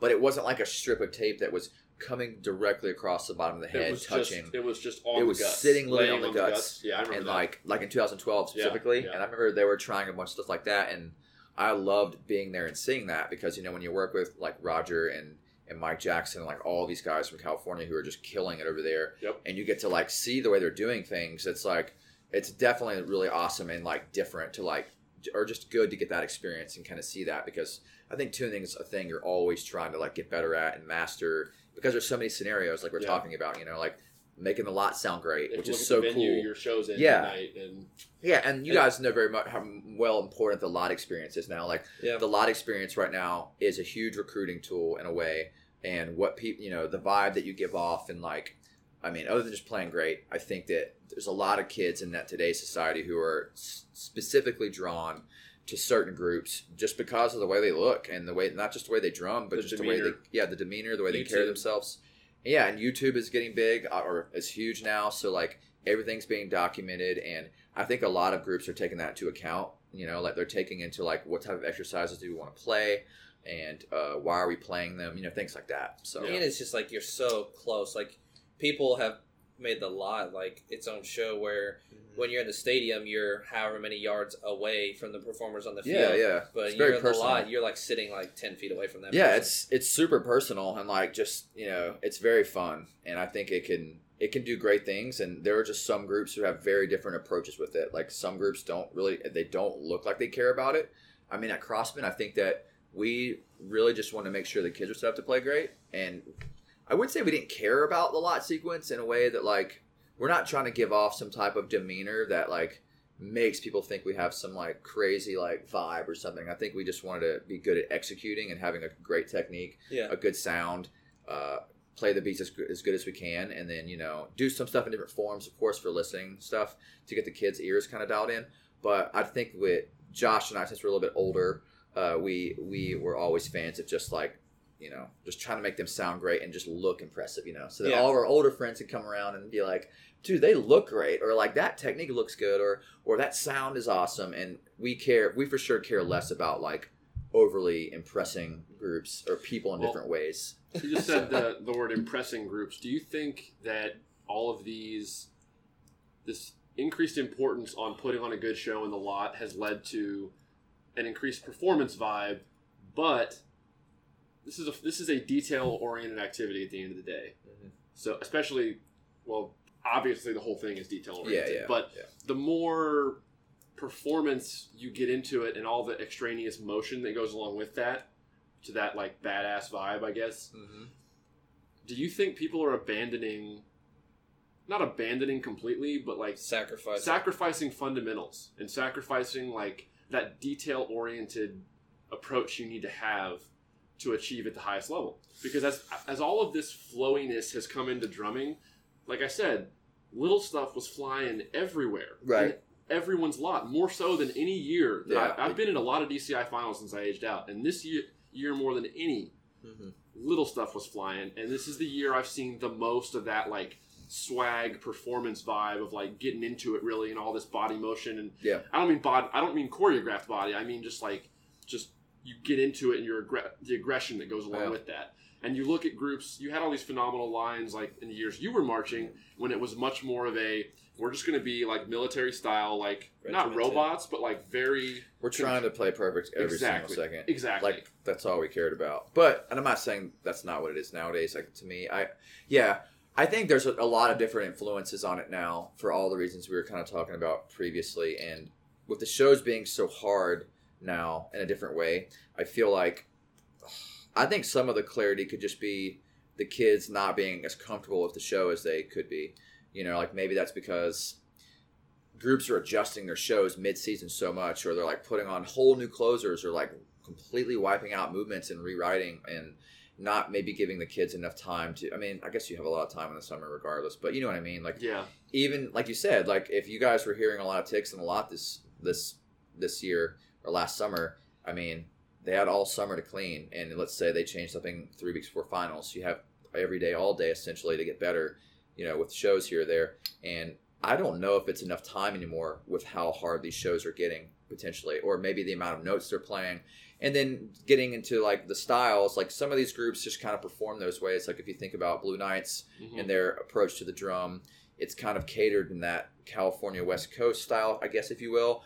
And there's a lot of motion. Uh, there's a lot of, I don't know how you would. Space. Yeah, there's definitely a lot of space, which I love. I love the space because we all know Oh, how hard we all know how hard writing. space is to play clean. Kids can't play eighth notes together, Yeah. but they play triple rolls great sometimes. Uh, so yeah, some gr- some groups can do that. Um, but yeah, I feel like it's just it. I don't know. I don't. It's hard because like Crossman, we just didn't do things like that in the lot necessarily. So all we cared about for us was getting these kids to play great and making sure their technique and their approach to every part was the same. And I think a lot of groups are trying to do that. And I think that un- unless you're a group that has mastered the style you're doing, I think it's the same type of problem. And then that's just up for debate on how people want to interpret like well i don't like the way that looks or that type of motion or whatever but i think mm-hmm. it's all the same in a way it's just that some things are going to be a little bit probably definitely harder to clean for sure like you know minimal motion versus a ton of motion like that could just be inherently error. There's there- more room for yeah and that's in a way that could be more challenging and i think that a lot of people just find it kind of cool and it, it does Yeah, set, it does set them apart in a, in, a, in a cool way and some people like it and i think that's cool if you're a kid coming in a lot and you're just seeing a bunch of lines and you're like, wow, I like the way that group plays, and it's maybe Blue Knights, or if you go to Blue Coats and see a lot, or you know, you, you got devs and cadets, and you have so many different variations of style. I think that's kind of cool. And then, I mean, their staffs are trained to kind of teach that approach, hopefully. And then you just get to be a, a fun critic, spectator, and just Yeah. kind of get to be like, you know, you get to kind of compare it to how you teach. And I think that's part the of the cool thing about this, process. with everybody has all their different styles. Yeah. Nothing we ever talk about here is saying anyone's style or approach is wrong. right. Everything we're doing is just saying, do we It's prefer like it? food for we- thought, too. Exactly. We're just kind of because him and I have talked about this a lot with this. We don't want to ever take this podcast in a direction of attacking any specific groups Right. or like this one approach is wrong and here's why. No, we're not doing that. Like it's just Right. looking at potential pros and cons of various ways of doing things is the end goal. I'm not smart enough to say one thing's for sure. Yeah, I don't. I don't yeah, know I mean, enough. I guess if they all do it the same way and it and it's clean in the end. it or doesn't really matter. I yeah. think it's just. I, I think that the cool and well, the interesting part about it to me is the perception on the judging community and how they view it. You know, like if Blue Knights comes out and plays perfect, and they look the way they do, I, I kind of always wonder what that does to a judge when he sees that who maybe not be who may not be um, comfortable or used to that style of drumming Mhm. or and then they see like you know see cadets come out and they're just ramming notes and they're playing triple F just ramming and running you know and it's like so I think a lot of it comes down again to the clarity and, and the and the balance of what you're hearing to give you that instant like this is really good and then when you start seeing how they're the, you know the musicality and like all the space for like for example with Mike's groups Jackson um, there's something impressive about that too. A lot of people that, I'm, that I've been around, where, and then there's some people that just hate it. You know, it's just like, it's just there's always going to be people who don't who love it or hate it, and I I think it's really cool. And if if they do it well, then I'm just like good for them. You know, it may not be how I would teach it. Uh, for my own reasons, but that's it, you know a lot of our, our our teaching methods are because of how we were raised and how we were taught. yeah. for So sure. I feel like it's kind of unfair for me sometimes to to think that I don't like that because it's different, and I just think it's different, and I just accept it. And if they're dirty, I just think that they have the same struggles that we're probably having, except they're just magnified in a different way. So you know, and I guess competing against it the last two summers at Crossman, you know, you just you're in a different like battle of, of groups that you're trying to compete against, and essentially, and then when you're at Bluecoats, it's like you're fighting for a drum title essentially every year, hopefully. Yeah. So it's just it's a different game, and I guess it's it's just it's kind of cool having that perspective now, being in uh, being in both of those groups. But I mean, at the end of the day, you just want to play great, and you're just trying to get your kids to make sure they're approaching each part correctly, and and that's that's the the biggest challenge, certainly. Are there me. politics in DCI judging? I don't know. I mean, I'm sure there is some type of. I mean, I don't know. I would say that I, I it feels like there could be, but I Well- think if you just nail it, I think Yeah. I don't know. I feel like we can we can go into debates all day about certain groups and what we feel about who should win, who shouldn't. But like sometimes it's really clear that groups groups may have a not a great show and they still win, or groups have a fantastic show and get second. I mean, Crowns had some pretty sweet shows the last couple of years. Really hard. They were like up there about to medal, and then they don't they don't get first.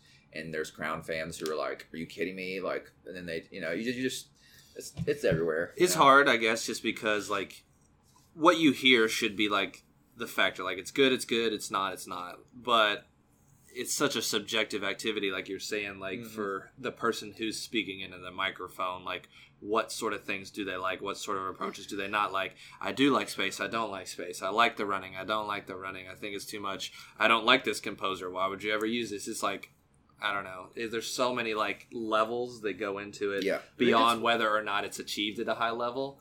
Yeah, like That's some something I have judges to- like it, some That's don't. that's something I have to differentiate and remind myself of a bunch during the competitive seasons, whether it's indoor or outdoor. I can't think of, I can't view this competitive sport or activity or whatever you want to call it in the same light that I view watching a basketball game. Hmm. Because yeah, some foul calls in a basketball game are subjective and can Absolutely, be, they can- especially against North Carolina Tar Heels all the time.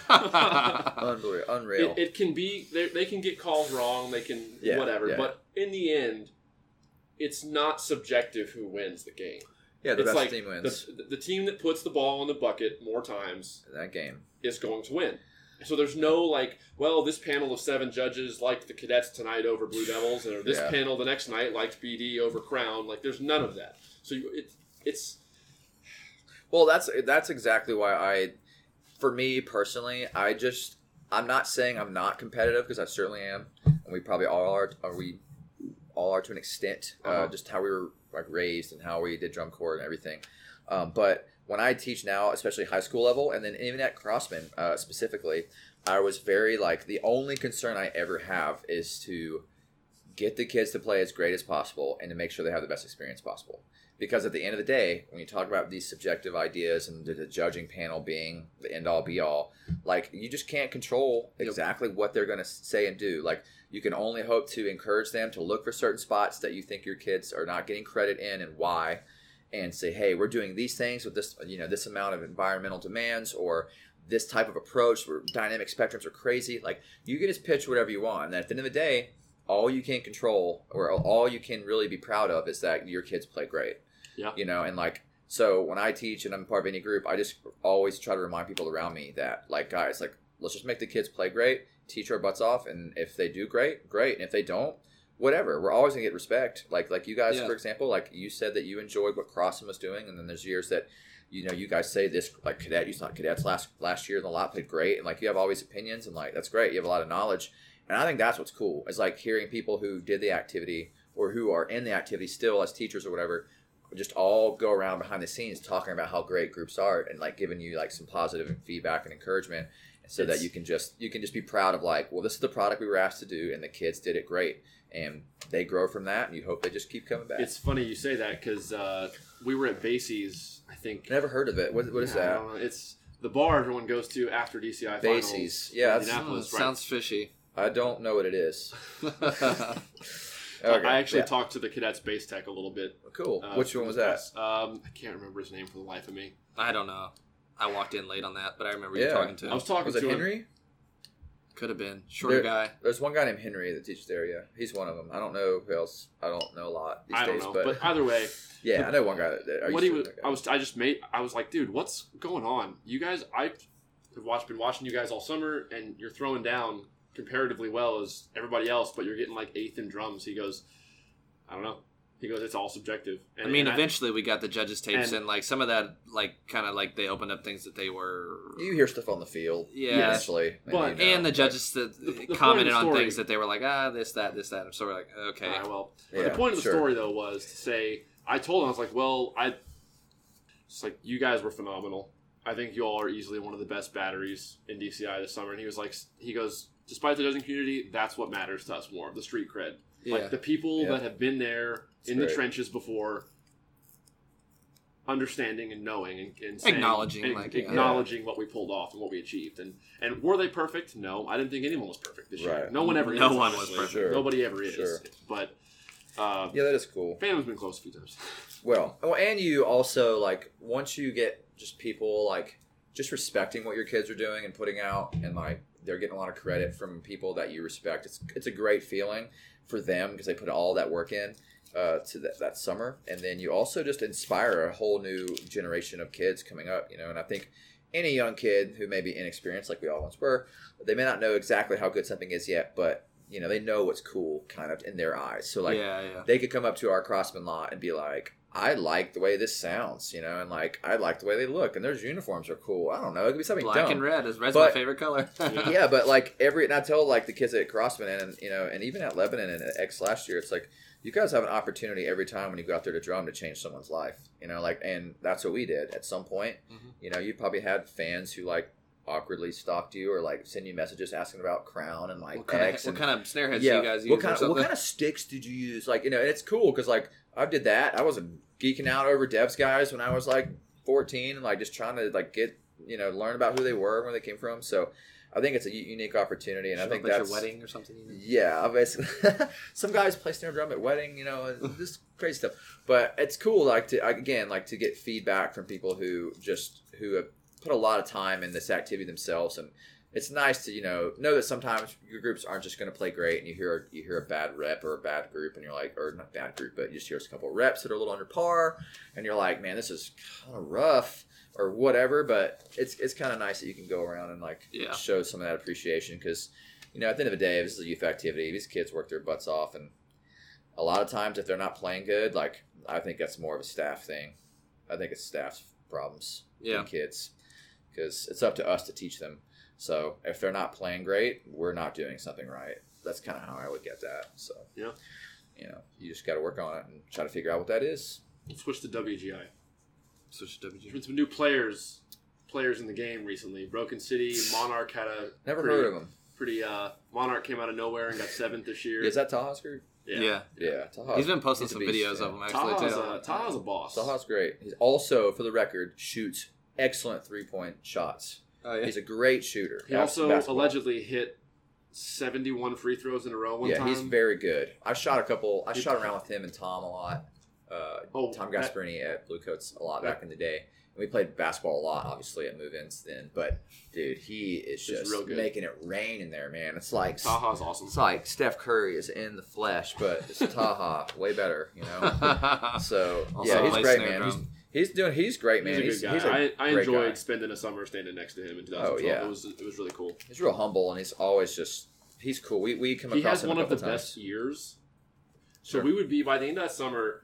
Uh, my ears were pretty messed up from from buddies in 2012. I- Worst. I, my ears had uh, deteriorated, Great establishment. and Yeah. being able to hear Solid if I rehearsal screwed up, facilities. the guy next to me screwed up, whatever. So, but Taha's just got like we'd be in we'd be in the line during rehearsal, and I had to. I was trying to retrain my ears basically to hear if it was me screwing up, Joe, Taha, because it was I just my Is ears this got- twelve? Twelve, yes. Okay. And Blue so Coats 12. Taha's ears were so good. By the end of the season, like we, him and I would play a game. Like after every rep, we'd hear some dirt somewhere, and as an educational thing for me, I would first go, okay, I think that was on that side of the line. I could usually tell when it was over there. That's pretty obvious. Well, it was more so for so I could tell when I screwed up, mm-hmm. Taha screwed up, Right. Joe screwed up. right. And I'd be like, oh, I think that was on that side. He goes, and he would go, yeah, that was Kevin or Colton or something. And Right. Whichever one he said it was, like two seconds later, whoever the tech on the field was, like walked up to that person and addressed it with him. Like he could he could pick Yeah. out who ticked on the other side of the line awesome. from this end. Like it's just Yeah, your ears, and that was a great line, by the way. 2012 Blue Coats, Very balanced. very solid balance, key word. Key word. Evan nailed that. Yeah, I feel like that So that, good. that whole idea of balance is lost a little bit or getting getting overlooked. Yeah, I, I agree. Uh, I think that's one of the one of the biggest things for me as an educator has always been balance, and you just can't ever do it enough because at the end of the day, the, that level of clarity that you guys had in 12, which people still talk about 2012 so much uh, to me, or just I don't know, just in various conversations with random people, we'll just talk about you know, we just reminisce on the times and. We always come back to 2012 Blue Coats somewhere in that conversation as we kind of go through the years, and it's like, man, that was just so balanced, and the line was so mature, and very, very consistent, and the book was so sick, and the the show and like how it all fit and orchestrated with the front ensemble. Sorry, Tom Rarick, shout out, he's the man. So you know, personal fave. So it's just kind of one of those things where when you see all of it kind of come together, it's always pretty impressive, right. and when the group can pull it off. We got sidetracked. Monarch Independent sent us into Taha, sent us back to Blue Coats. All right, back to Well, indoor. it's Taha's fault. It is. We blame Taha for all of this. Great. Uh, so getting back to indoor, so there's I think it's really good for the activity that there's some new new kids on the block with Broken City and Right. Monarch is making a move in the Texas area, and Yep. it makes perfect sense that you'd be able to start a competitive world class line in Texas Yeah. because They're Texas is a great band state. Yeah. Very all the money in the world music. for that activity. Tons of talent comes out of there. Yep. And no one's ever there's never been an indoor line that's been world class. I don't think out of there has there I'm not really sure, until but now. uh, you are correct. It correct. used to be like Tyler Junior College, but that was like independent. They were Yeah, open. like, so like they it, have a it lot of makes talent, for perfect sure. sense to There's a lot me of- that with the right staff in place that knows what they're doing, they could take the Texas talent in the area and compete with the big dogs well, in the indoor activity, and well on they, their way. they're making moves for sure. well on their way. Um, Yeah, I think with with Taha and those guys, like again, like the the great thing that DCI, because DCI and WGI, I'm a firm believer that they scratch each other's backs definitely. immensely in great ways. Uh, you know, Taha is a product of that also, like with his you know prior training and then marching blue coats, and he was such a humble guy and like a hard worker and like he played great. I remember like we did our like we did our talk finals day where all everyone goes around the circle and says their thing as an age out or like whatever, and Taha was like, "I'm sorry for ticking ever." He like apologized for ticking ever. And I was like, "What?" We were all like laughing, like, "Dude, what are you talking?" I remember about? the one lot he So broke funny. in one lot that summer, yeah. and he like was so mad at himself. Oh, I'm sure. At least I, he came off to Maybe. me like he was he beat himself up like a ton because Sure. he broke in the one lot. Well, like it was in, in, like ever. it was in the middle of the Midwest, like at a show like five cores were at. Like we had like seven kids watching us. Like nobody gave gave a crap. But Yeah, well, I think that this shows you his work ethic, you know, and, and now with with Monarch and the groups, any group that he's affiliated with is doing really well, and he is really good at the system and pl- uh, the system they have in place there with the uh, the warm up routine and the technique.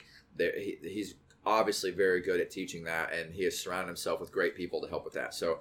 I'm not going to be surprised at all the moves they continue to make moving forward and continuing to just I think it's exciting. It's, well. it's so like competitive now It's at great. the top. It's It's, insanely yeah. competitive.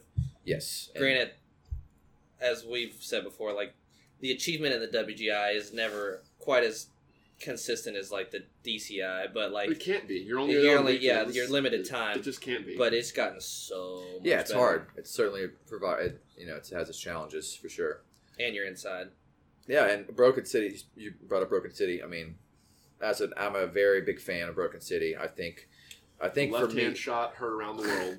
the left hand shot heard around the world was tasty, and it was just like one of those things that was so sim- simplistic of an Still have idea. No idea how I did it. Right, and when it was it was put in that show at the right time for the right ambience and like just everything was so perfect, and that's what K Shaw and Mike Jackson do so well. I just have so much respect for them, and, and Roger writing all the snare. Like I, I know he cer- certainly contributes to a lot of the the snare features Yeah, and a lot of cool stuff.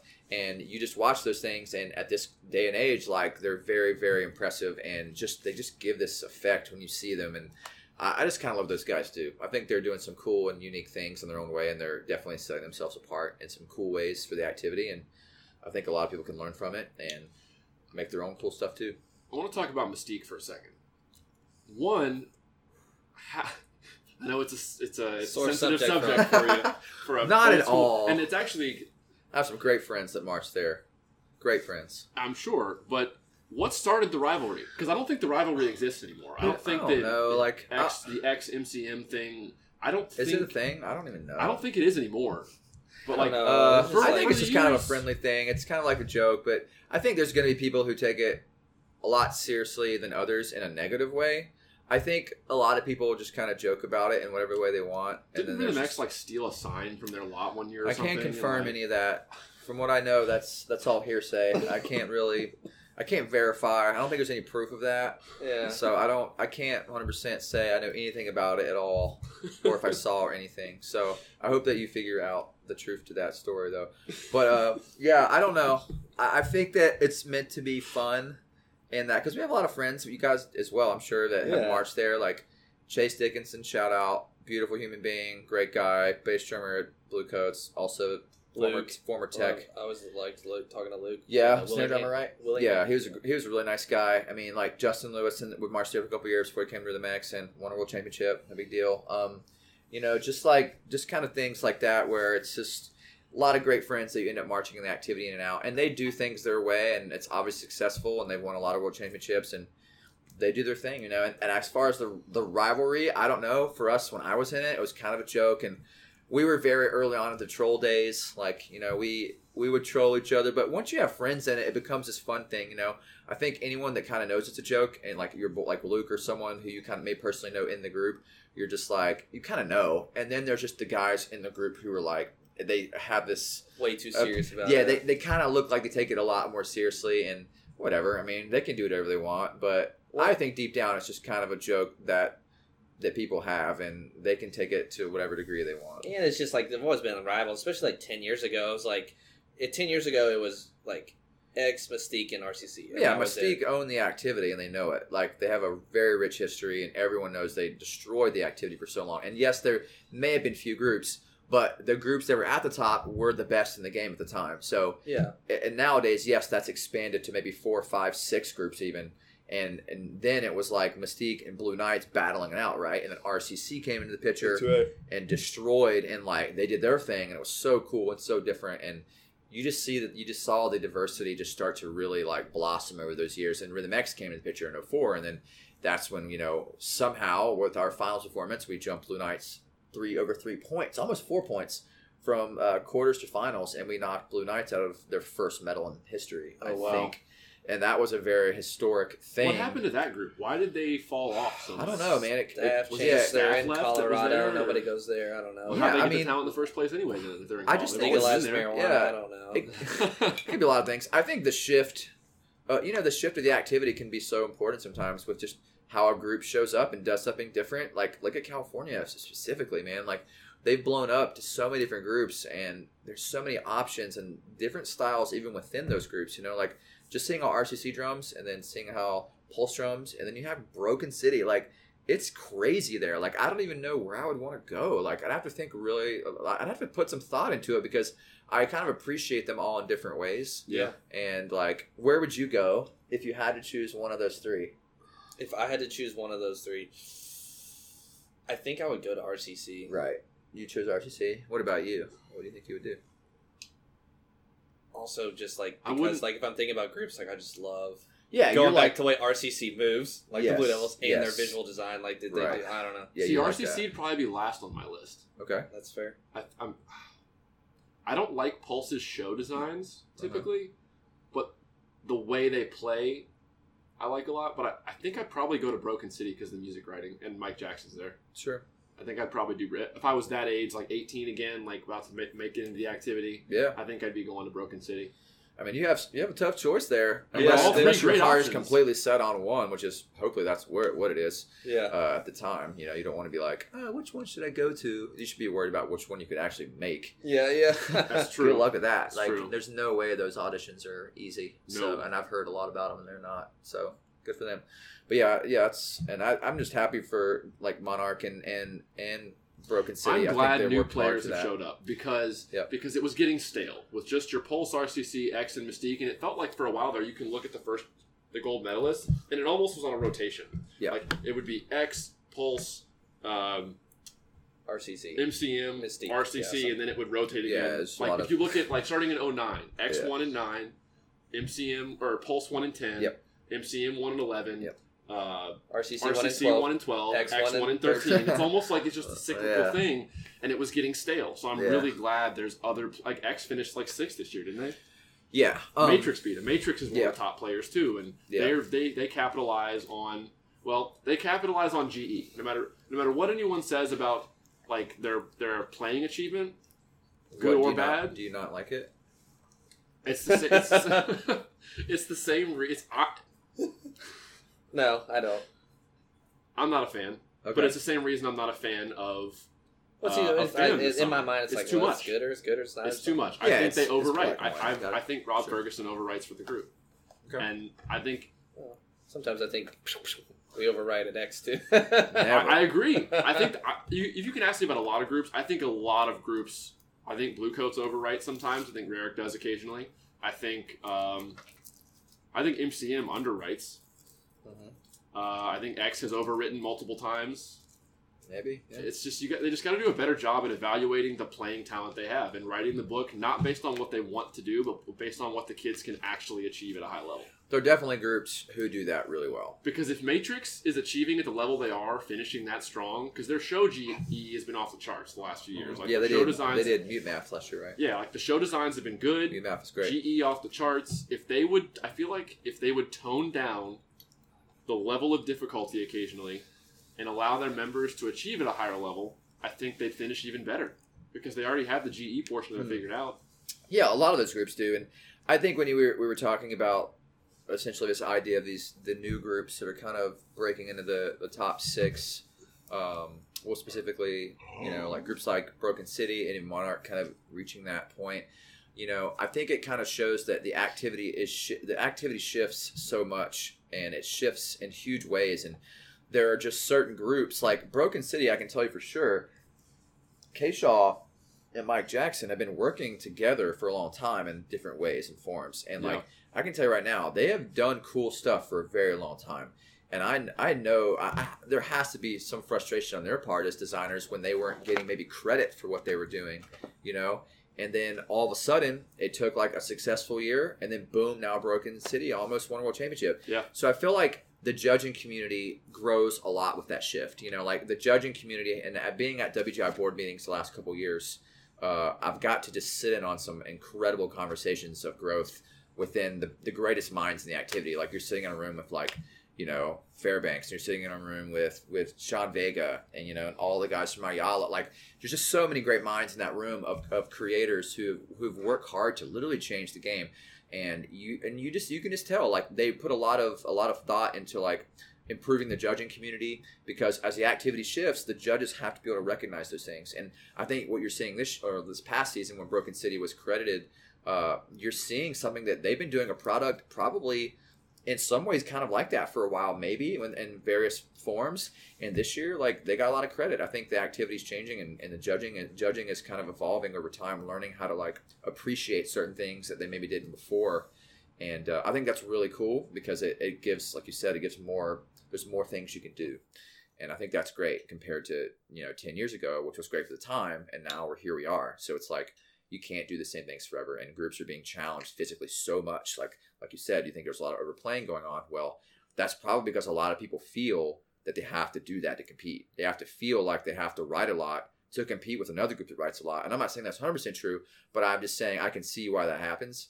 And then at the end of the day, clean is clean. So if you play clean, You got to you're find getting, the balance. You got to find the yeah, balance. and that's At and that's and the hard to balance do. is different for every group with Based every on your talent all the have. members Right. every so it's it's, like, it's, it's- a hard battle, man, because you just don't know. And like, and as you guys know, we all know from Marching Rhythm X, uh, we the shows change so often because we're they're just coming up with better ideas, and you know the show takes a different direction that's for the better or whatever. And like you've been in groups where they've literally changed, like at X, they changed the, half the show finals week, you know, or like just 2011. crazy stuff. 2011. You know what I we mean? Like relearned a Right. closer and a ballad right. fi- with drill and music. three days before prelims. Right.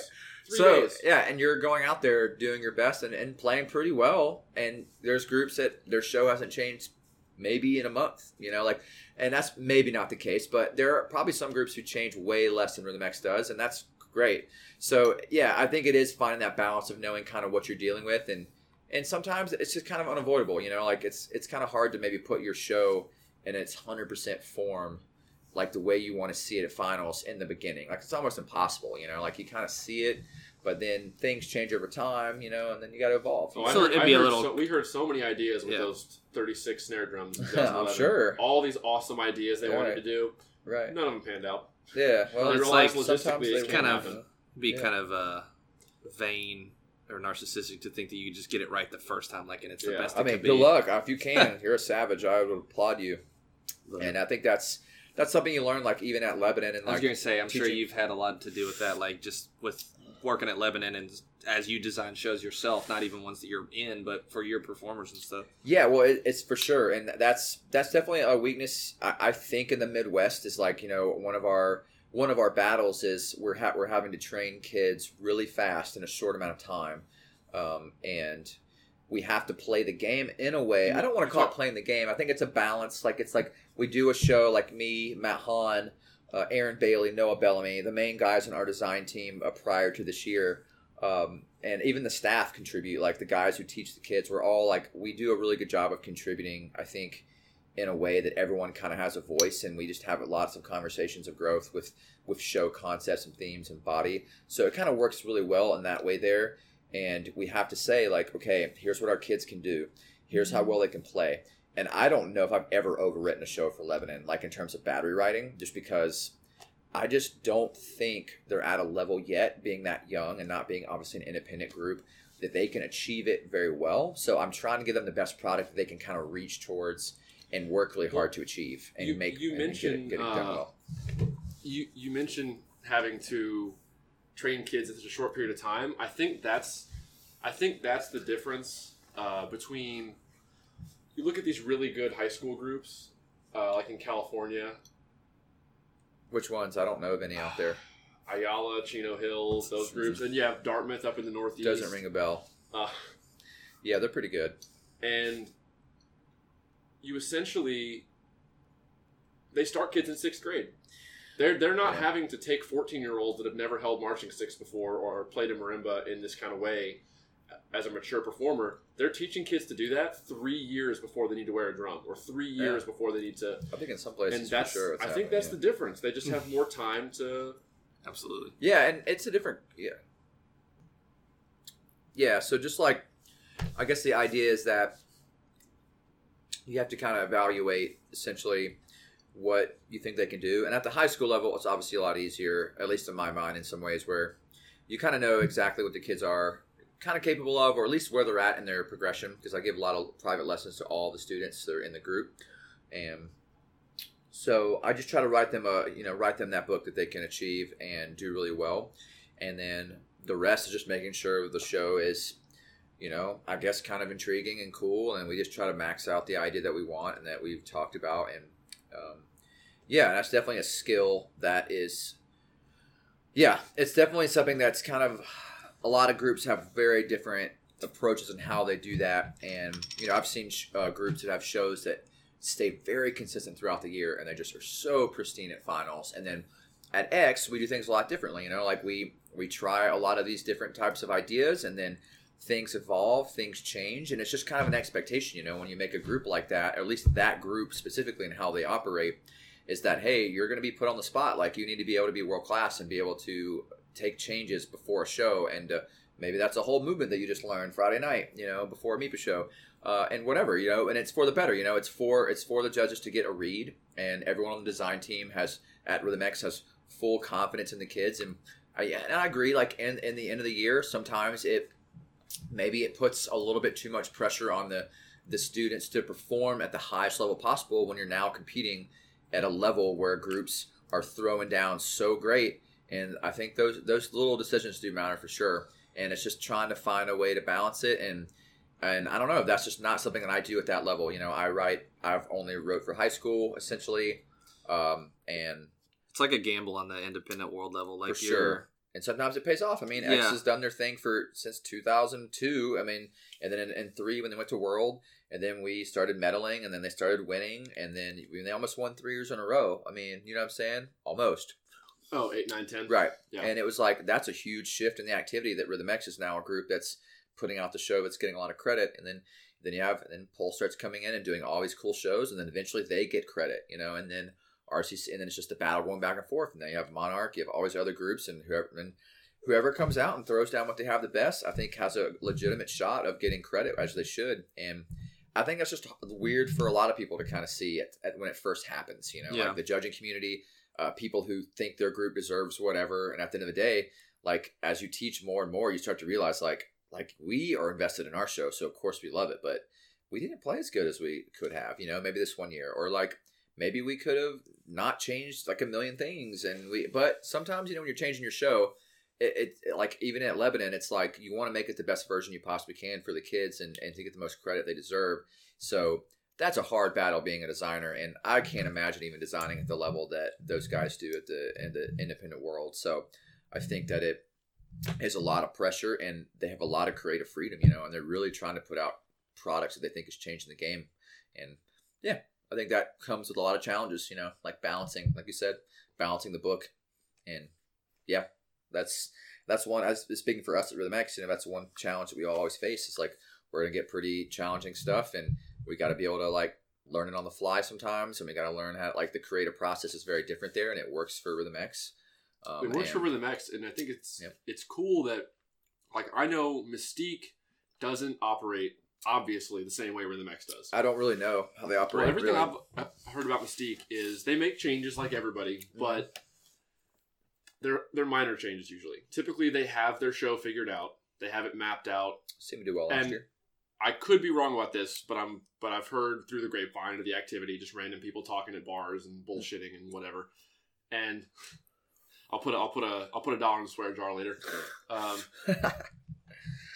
and it's they have their system of plan a lot more in advance. Mhm. I think sometimes, and Tim and Tim, Tim Jackson and Tim Fairbanks are very creative people. They're very good at what they do, and they they do a lot of stuff on the fly. Mhm. Like when when Tim Jackson writes body, he I think I'm pretty sure he might have an idea of what he wants it to be like, but he as we're learning it on the floor with him, I'm pretty positive he usually is making it up on the spot as we're learning it. Is that a false statement or is Um, that I can't speak 100% for that. I know that, I mean, what you said is correct. They both are very creative in the moment, which is incredibly impressive. And sometimes I Tim don't. Fairbanks writes drill on the floor out of his own brain. Like, yeah, some, yeah, he does that sometimes. And I, crazy. Those are definitely conversations I've had with with Fairbanks personally, where I'm asking him how he thinks of things, and you can just tell he has a very creative mind. And sometimes certain certain people are very comfortable, depending on the task at hand, what they need to do, and doing that way. And I don't think I've seen Tim Jackson do. I've seen him write book in person, right away, like just from scratch. on the spot. And- just Yeah, and I don't know if he had an idea beforehand. I mean, I know he's listened to the music clearly from Andrew, and I'm sure there's more that goes into it. But I think that that's just part of his creative his creative approach. Is he likes to kind of hear it in person, and he kind of likes to see what it sounds like, and not just trust a MIDI file on virtual Yeah. drumline. You yeah, know, yeah. so sure. he'll get there and just be like, "Ooh, basses, I like this sound actually," and then I'm watching him do this, thinking like, "I kind of like it, but it's just not for everybody. It's just, it's Yeah. just." And I think Rhythm X is a place that kind of facilitates that a little better, maybe because they're used to that process. And then as a member and as a person looking to go out there, you got to be prepared for that expectation. and I think part of why they know, part of why they operate like that and do things on the fly sometimes or make changes pretty frequently on the fly, um, is because they know they have a member base that can handle that. for sure. I feel like if they were teaching a lower level group that didn't have the talent they have with, they would be they would adjust. Obviously, they're both Yeah. very smart people. Yeah. They would adjust and say, okay, we're gonna have to plan a little ahead, and we won't we we can't risk teaching them this stuff and having to change it the next day or the next weekend. Like we need to give them more time to get good at it. So we have to For get sure. it right. There's more more pressure to get it right the first time. Yeah, I agree. And even even from my experience last year, there teaching for the first time officially, I would say it's been it was a great learning experience. Just you learn so much. I mean, I I just learn so much from people I work with every year. Like I try to learn from everybody. Like it could be anyone, and it's just it's really cool. Like even being taught by those guys. Essentially, I mean, I guess I marched with him for four years, but uh, Fairbanks specifically, like teaching me uh, there and then when I was at my time there, and then also watching as a staff member, it's really really cool. It's a cool process that, again, it's just it just kind of, you know, teaches you more about a different approach, and and you can kind of like take pieces of it away and try to apply it to your own you know approach if you feel like you're comfortable. But I think it's definitely cool. I mean, it definitely doesn't keep you always in the box. Yeah. You know, like we're just gonna write this and this is what it is, and hopefully it's good, and then.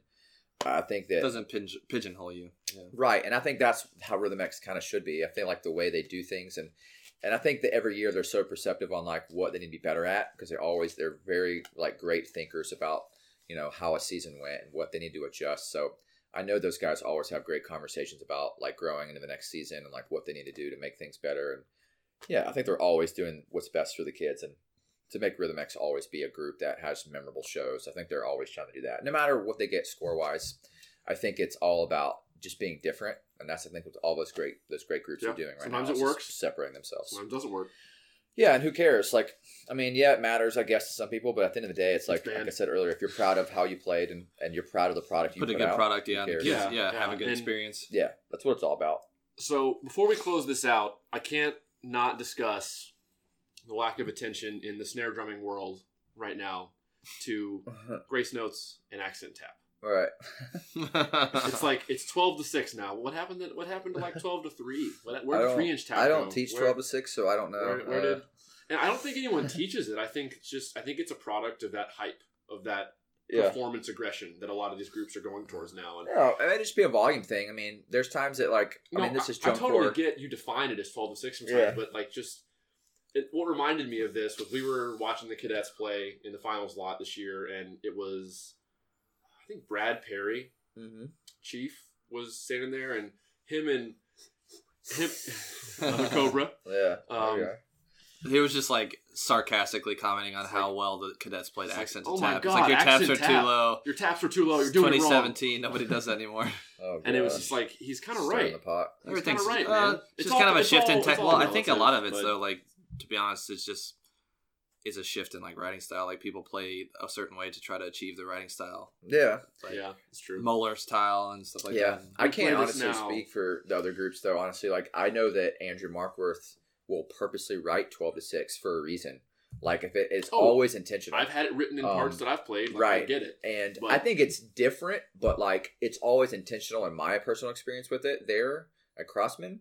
Um, and I'm and I know that like if we were just teaching like you know accent the tap height or something, I would be like I'm a stickler obviously on the contrast. Like I, I hate too. I hate Them the meeting in the middle. And that's like it seems like a very youth issue, like guys like kids who are just starting to learn how to play drums. So when I see guys who play like that, I'm not certain if if it's written that way or if they're just not achieving it because of whatever reason you want to insert. So uh, I per- I personally don't.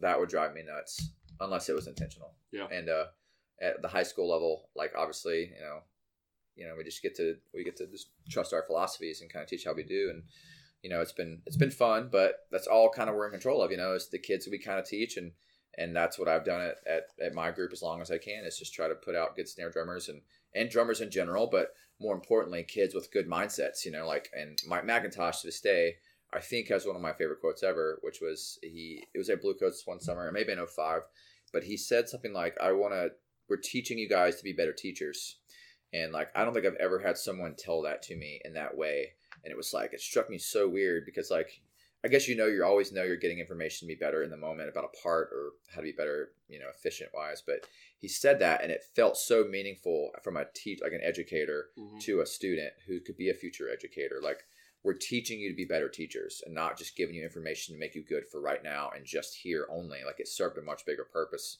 So uh, I've always taken taken that philosophy from that moment on. Like as a teacher, when I got to that opportunity, it was like we're I'm just try, we're trying to we should be focusing a lot on like trying to teach kids to be great teachers so that when they approach things they Yeah. they know why they're doing it and they know that they can teach that to someone else and if you can really know something well you should be able to teach it you should be at least or learn how to teach it like be really good at like teaching someone how to do what you do and I think if you can teach it really well then you should probably be good at demonstrating it you know Yeah. so that's just how I think so I think that's just one thing that we're that we're is a big philosophy for us at, at Lebanon for sure. And that's cool to be able to have young kids and get that opportunity to have these high school programs that are going out to the world. Do you ever see this activity, whether it be DCI, WGI, both, breaking more into the mainstream?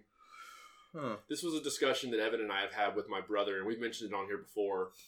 Like, I, I just don't. I just don't think there's money. There's not. I mean, what drives what drives mainstream? Yeah. Do you know?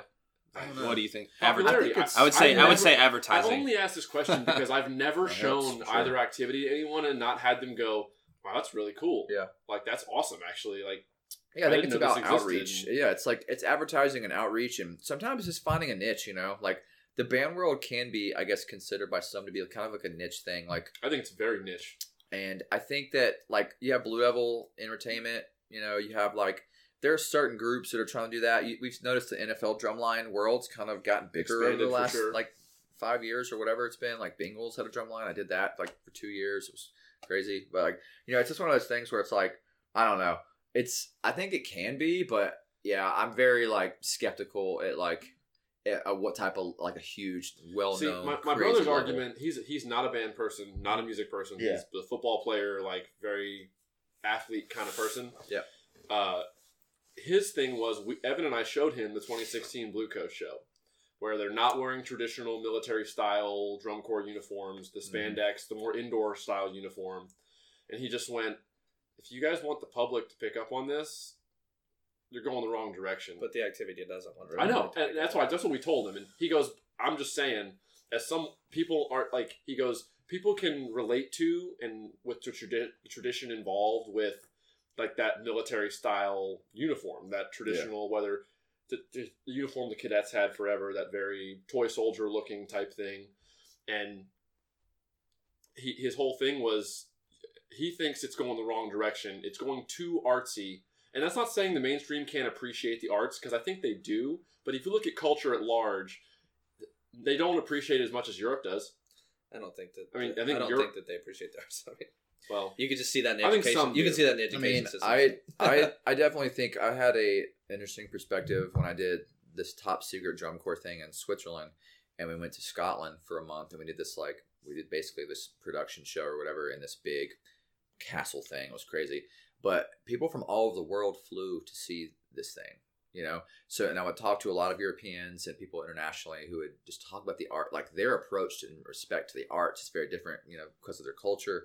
Uh, I think there's a lot of creative people in, in DCI who are doing some great things, and I do feel like it is a, a product of advertising and, and the outreach that DCI is going to is trying to that needs to maybe they need to commit more to. Obviously, it's it could be a money thing. That's, that's always going to be a struggle, but I think it's a, great activity that deserves to get a lot of notoriety, and I think that it could be appreciated in a ton of different ways. As we all know from experiencing band and like what it's done for us as individuals, like not just drumming, but as people and like how we learn to treat people and teach people and encourage whatever. Uh, I think just you know I've got to I got to go to like strangely enough like my wife uh, is on the admin staff at Blue Coat so I've got to sit in on a couple of those banquets after I've even been at Crossman. Uh, so I had to I went to banquet both years that I was out of, uh, at Crossman and to support her. Um, and I obviously know a lot of the guys there still, but hearing like you know Jim Moore and Jon Vanderkolff, like basically the two designers there and then you know you have all the other guys who are there helping out like the writers and stuff you just hear those guys talk about the future of the activity and like where their hearts are and why they do this it's so much bigger than just what we're doing and you can tell that like for that to reach a huge like a bigger scope of people i think would be fantastic so i feel like a lot of the great minds in the game want to Are make this way direction. bigger I think they are because it's all about growth. It's all about like giving people this great experience, whether that's from a spectator standpoint or a performance standpoint. And like I think the the best minds in the game that I've personally met and talked to about it, they think so big. And Because most so, people don't so even good. know it exists, right. and, And, that's I, the issue. Like for example, Yeah. when I was marching in 2010, uh, my brother-in-law's parents we had we did the Fairfield show in, around Cincinnati, Right. And they'd never been to a drum corps show, didn't even know it was a thing, Mhm. and so they knew I was doing it. It's my brother-in-law's parents, not not like I'm not blood related to them in any way, but they just knew me obviously, and Sure. they knew my parents were going to the show because it was near where we live in Louisville, and they decided to buy two tickets and watch. They loved it. Yeah. They thought it was. They never knew this level of that kind of activity existed, Yeah. and most people don't. When I meet new people, and just through work or friends or whatever, I, t- I mention it to them and they're like, I, "What's that? Is that Yeah. like Drumline the movie? Like It's what?" always is- it's they- always they- fun explaining. don't know. Yeah, it's like professional. It's It's hard- like it's- like like it's like the NFL of marching band. You know, it's like Well, the this- top tier. You'll laugh at this, and I told Evan this story driving up something. here. My I was watching a a basketball game, a college basketball game with my dad, brother, and a good friend of ours. We've been friends with for a long time. Now, my dad and brother know what DCI is now. They've been to it, they've seen it, they know what WGI is. They know I achieved at a very high level in the activity. Mhm. My my friend kind of knows. He never really went to a show or anything, but I've shown him videos. He kind of gets it. But he made a comment. We were making a joke about the haircut of one of the players on whatever team was playing. I think UK was playing or something. We made a joke hmm. about made a joke about the haircut of one of the players, and he goes, "Well, yeah, we can make fun of him all we want, but none of us in this room will ever be as good at anything as he is at basketball." And I just paused for a second, and I I was like, I was pretty good at snare drum. Like, if you look at the relative level he achieved in bat, I mean, Yeah. and all three of them were just like, yeah, we know you did drum corps, we get it. Like they, like they don't, you you know what I'm talking about? Like I they don't understand. yeah. Like us three all sitting right here, we're probably in the top one percent or higher of our craft at one point.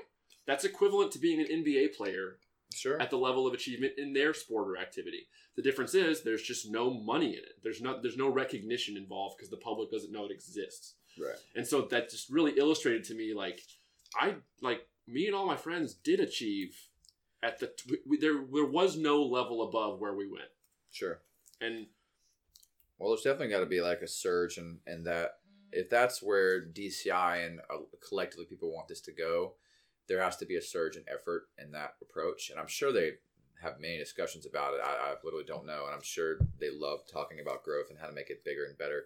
So I'm sure there are things in the works, but how far that will go is only time will tell. And I think that's why it's important for us to like, as, as long as we're in the activity in some way, like whether we're teaching high school or WGI, our jobs is to is to give students an experience that that they can take and make it better. Like they can take from what they learn from us and make things better in the future. So that maybe if DCI or WGI gets to a point, or just their high school groups or whatever they're doing, you know, like they can just be the best version of themselves in terms of like putting out great teachers, you know, and great Mhm. great students with good mindsets and strong worth ethics and just like you know open minded, you know, being open minded and like learning how to like work well in teams and, and leadership roles. I feel like that's some of the most missed opportunities that you, we could not be focusing on. So you mentioned you mentioned keeping good educators in the activity, Mm. and I think part of the pro- part part of the problem of doing that not a problem, but they can't do that really right now because there's you don't get paid hardly anything to teach anywhere, Mhm. and it's like you got to make a living at the end of the day. Whether it's high school Sure. band, drum corps, indoor, indoor instructors don't get paid anything Yeah, almost anywhere. And it's like, and I realize it's almost like there's got to be a threshold point to where if the activity, you have to like forcibly push the activity to a certain level of recognition to where enough money starts being there to where these groups can start paying educators to Mhm. stay. Like Sure. there's like Tim Maynard, one of the best snare techs I've heard from people to ever be in the game. it's good, He doesn't do it anymore solid. because there's no money in it. He can't make a living and feed a family on it. And Yeah. the problem is, you're gonna every time you get guys like that that are gonna get to that level of educator to try to push it to the next level, they have to drop out and do something else because you gotta you gotta eat at the end of the day. And I don't know think, what I don't know yeah. what that threshold point is or where that turning point may be. I don't, Um, I, or how, don't, I don't see it ever happening. I. Yeah, I'm more in Evan's camp. I, I think they're gonna try to get it there, but I think people want it there. I, and I think that that the biggest focus is around like how do you give kids the best experience, but also how do you respect and appreciate the time of professionals who are coming in to teach. And a lot of people, I, I know uh, we all know a lot of people who do this for the love of the game. I mean, why else Yeah. would you? I think go anyone that does the this, time unless you're like hours, Tom like- or Rare or Rennick at this point, like yeah, or a big caption head, nobody besides those guys is making probably any significant money doing it. who knows? And but there's a commonality between everybody, and I think that people people just love it. There's Yeah. something about the love of like what you what you grow from and learn from as an actual educator, like with other people, because like you know, teaching at Blue Coats, teaching at Crossman, and te- for, me specifically, even my, the high school level at Lebanon, it's like you get all these opportunities to work along so many different types of people, like whether that ranges from the Jon Vanderkolffs and Jim Moores and Tom Raricks and like Dean Westmans, all these like legends, you know, and then all the way down to like here's a kid I literally taught in high school who's now my my boss at Lebanon, Yeah. essentially, you know, and it's like, but you just see that like you can learn so much, and at the end of the day, it's like people are are just growing so much as as educators, and that you can just see that everyone has a love for wanting to get better and to push kids and to like to have use a creative platform that they have to do something good in the world and just make this small niche activity awesome, you know. And it just feeds one thing to the next, you know, like the marching band going in the DCI, and then they learn about WGI, and then like, you know, and then you see your kids in all these great groups, and they've worked hard to, and they're really happy with where they're at, you know, whether wherever that is, and I feel like maybe that's maybe that's what this activity is all about, and maybe that's okay. Maybe it doesn't need to be this humongous thing that makes millions of dollars. Like, but I do agree that like working, that's a choice that certain people have to make. Like, I, I love this activity, but I can't I can't do this for the rest of my life unless their goals are way bigger than just being a tech. Like, if they want, or maybe they just have a real life job and they work out. They can come in for two weeks out of the summer. Like people do that. Like I know guys who have full time teaching jobs at Crossman and they they come in and teach for their two weeks and they just love it. And you know, like you gave up your two weeks out of your summer and you're a teacher, you know, like these guys are just tens, man. They're great people, like to give up their time to come here and teach people how to drum. Like it's a real special activity in For that sure. way. But I do agree. Like I think if there was more money, it would change the game in a, in a different way. And I'm not. Maybe it would be better. Maybe it wouldn't be. But I'm kind of glad if I had to look at a positive side of it that that people do it almost not for the money in a way. It's almost like Keeps Yes. it pure a little yeah bit. and you yeah i think it does and it's it's cool you know and like the fact that there's an age out there's an age limit restriction on it where it's a youth-based activity and it doesn't become this professional thing i don't know i guess you could debate either side of it but i think I, I tend to appreciate that more in the long run and i do think if there are other groups who capitalize on groups away from dci like you know, like boodles entertainment. Like they get paid to do big gigs and commercials and crazy stuff. That's cool.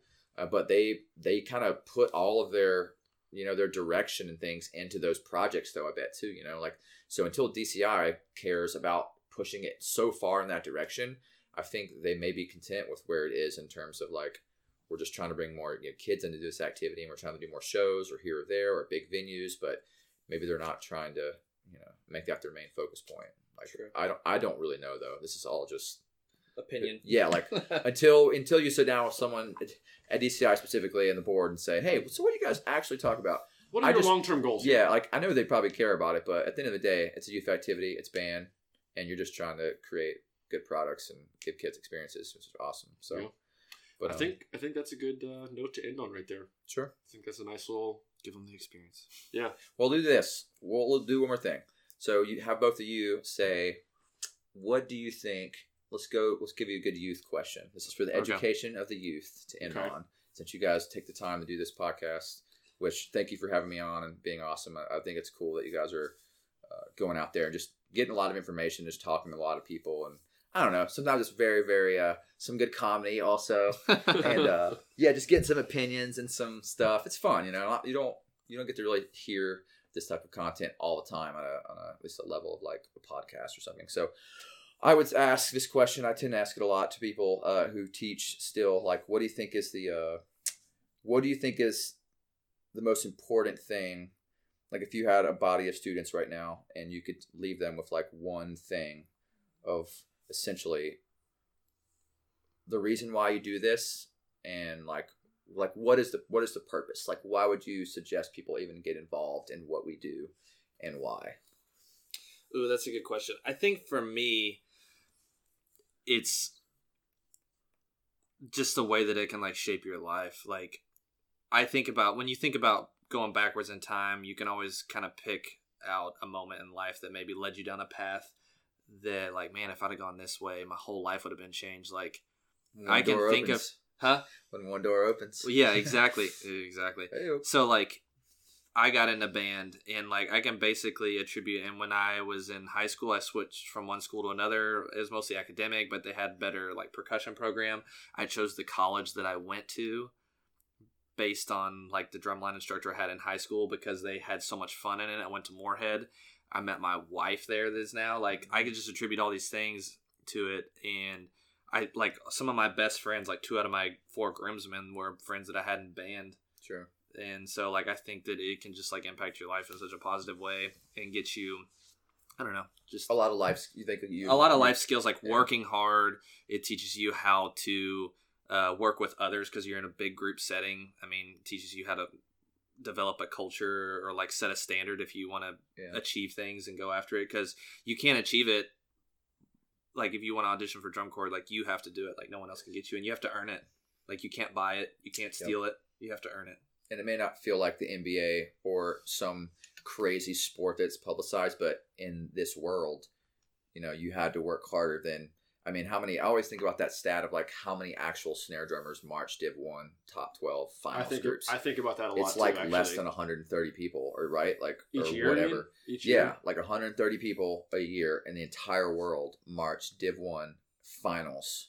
So, like, yeah, it's just crazy to think about how small of a percentage of people get to ever participate in this small activity. And you've also been in leadership roles too. So, do you Yeah. feel like that, like, all that also helped you, like, be in your leadership roles and kind of manage some of that stuff? for sure just being like in like my leadership style like i was never i would say like the most talented person in the groups that i was in even Mhm. when i was a section leader but i just always tried to make sure that i was doing the right thing Right. or like being a role model Yep. or like a model of like what's supposed to be done Very cool. uh so Yeah. What about you, man? I think Evan. I'm not. I'm going to try to do my best to not just regurgitate what Evan just kind of said there because he kind of covered all the solid, bases. solid advice there. I'm going to keep it, I think, to one thing primarily that this activity taught me that I think is the best thing that any human being can learn to do, which is push yourself. Hmm. I I didn't know how to do it. I didn't know what it meant to physically and mentally push myself to achieve a goal until I did drum corps. Like I, I just the level of stress it puts on your mind and body at the same time is something most people go through life and never ever at any point come close to experiencing. And that's something that because of that I'm almost done with grad school and there's been ups and downs and motivational things here and there about what I'm studying and stuff, but at the end of the day like once I decided to do it it's just been what I'm doing. Like it's not been hard. Like it's just like, all right, this is what I'm doing now. I got got this goal. I can. It's pushing myself to do that. Doesn't even come close to what it was to push myself to achieve in the way that I was required to achieve in the drum corps activity. So I think it's it's what I think it's what a lot of youth today is missing. Because so many things are so readily available to them and easily achieved and obtained from our society and culture the way it's set up, that a lot of people go through life nowadays never truly learning how to challenge and push themselves in different ways. Interesting. Yeah. Well, Well, that's what that's it is. great, guys. It is you what it have is. so much knowledge. Again, well, thanks for Yeah, thanks man. for no, yeah, everything, it's been man. it's been fun. it's been a It's been a lot. It's been a fun dude. almost two hours. I told you we would break the record. I was going to break it no This matter is what. uh, it's, it's been It's been good, definitely twice as go long as our normal one, but it's been a good one. It's been worth it. I'm glad, and we're I'm not gonna we, and we're not gonna see you for a while. yeah, Yeah. I'm, I'm glad we got to come come snag some of your time before you moved to Australia. So Uh, yeah, Dead Land Down Under. yep. We're gonna try to take drum corps there. I'm just kidding. I have no idea what's happening. Uh, but yeah, well, thanks guys. Appreciate it. It's yeah so let's uh, just uh, as always please subscribe to the youtube channel you're watching and listening to this video on uh, check us out on facebook at facebook.com slash aged out podcast or on instagram at aged out podcast other than that we'll see everybody next time Peace.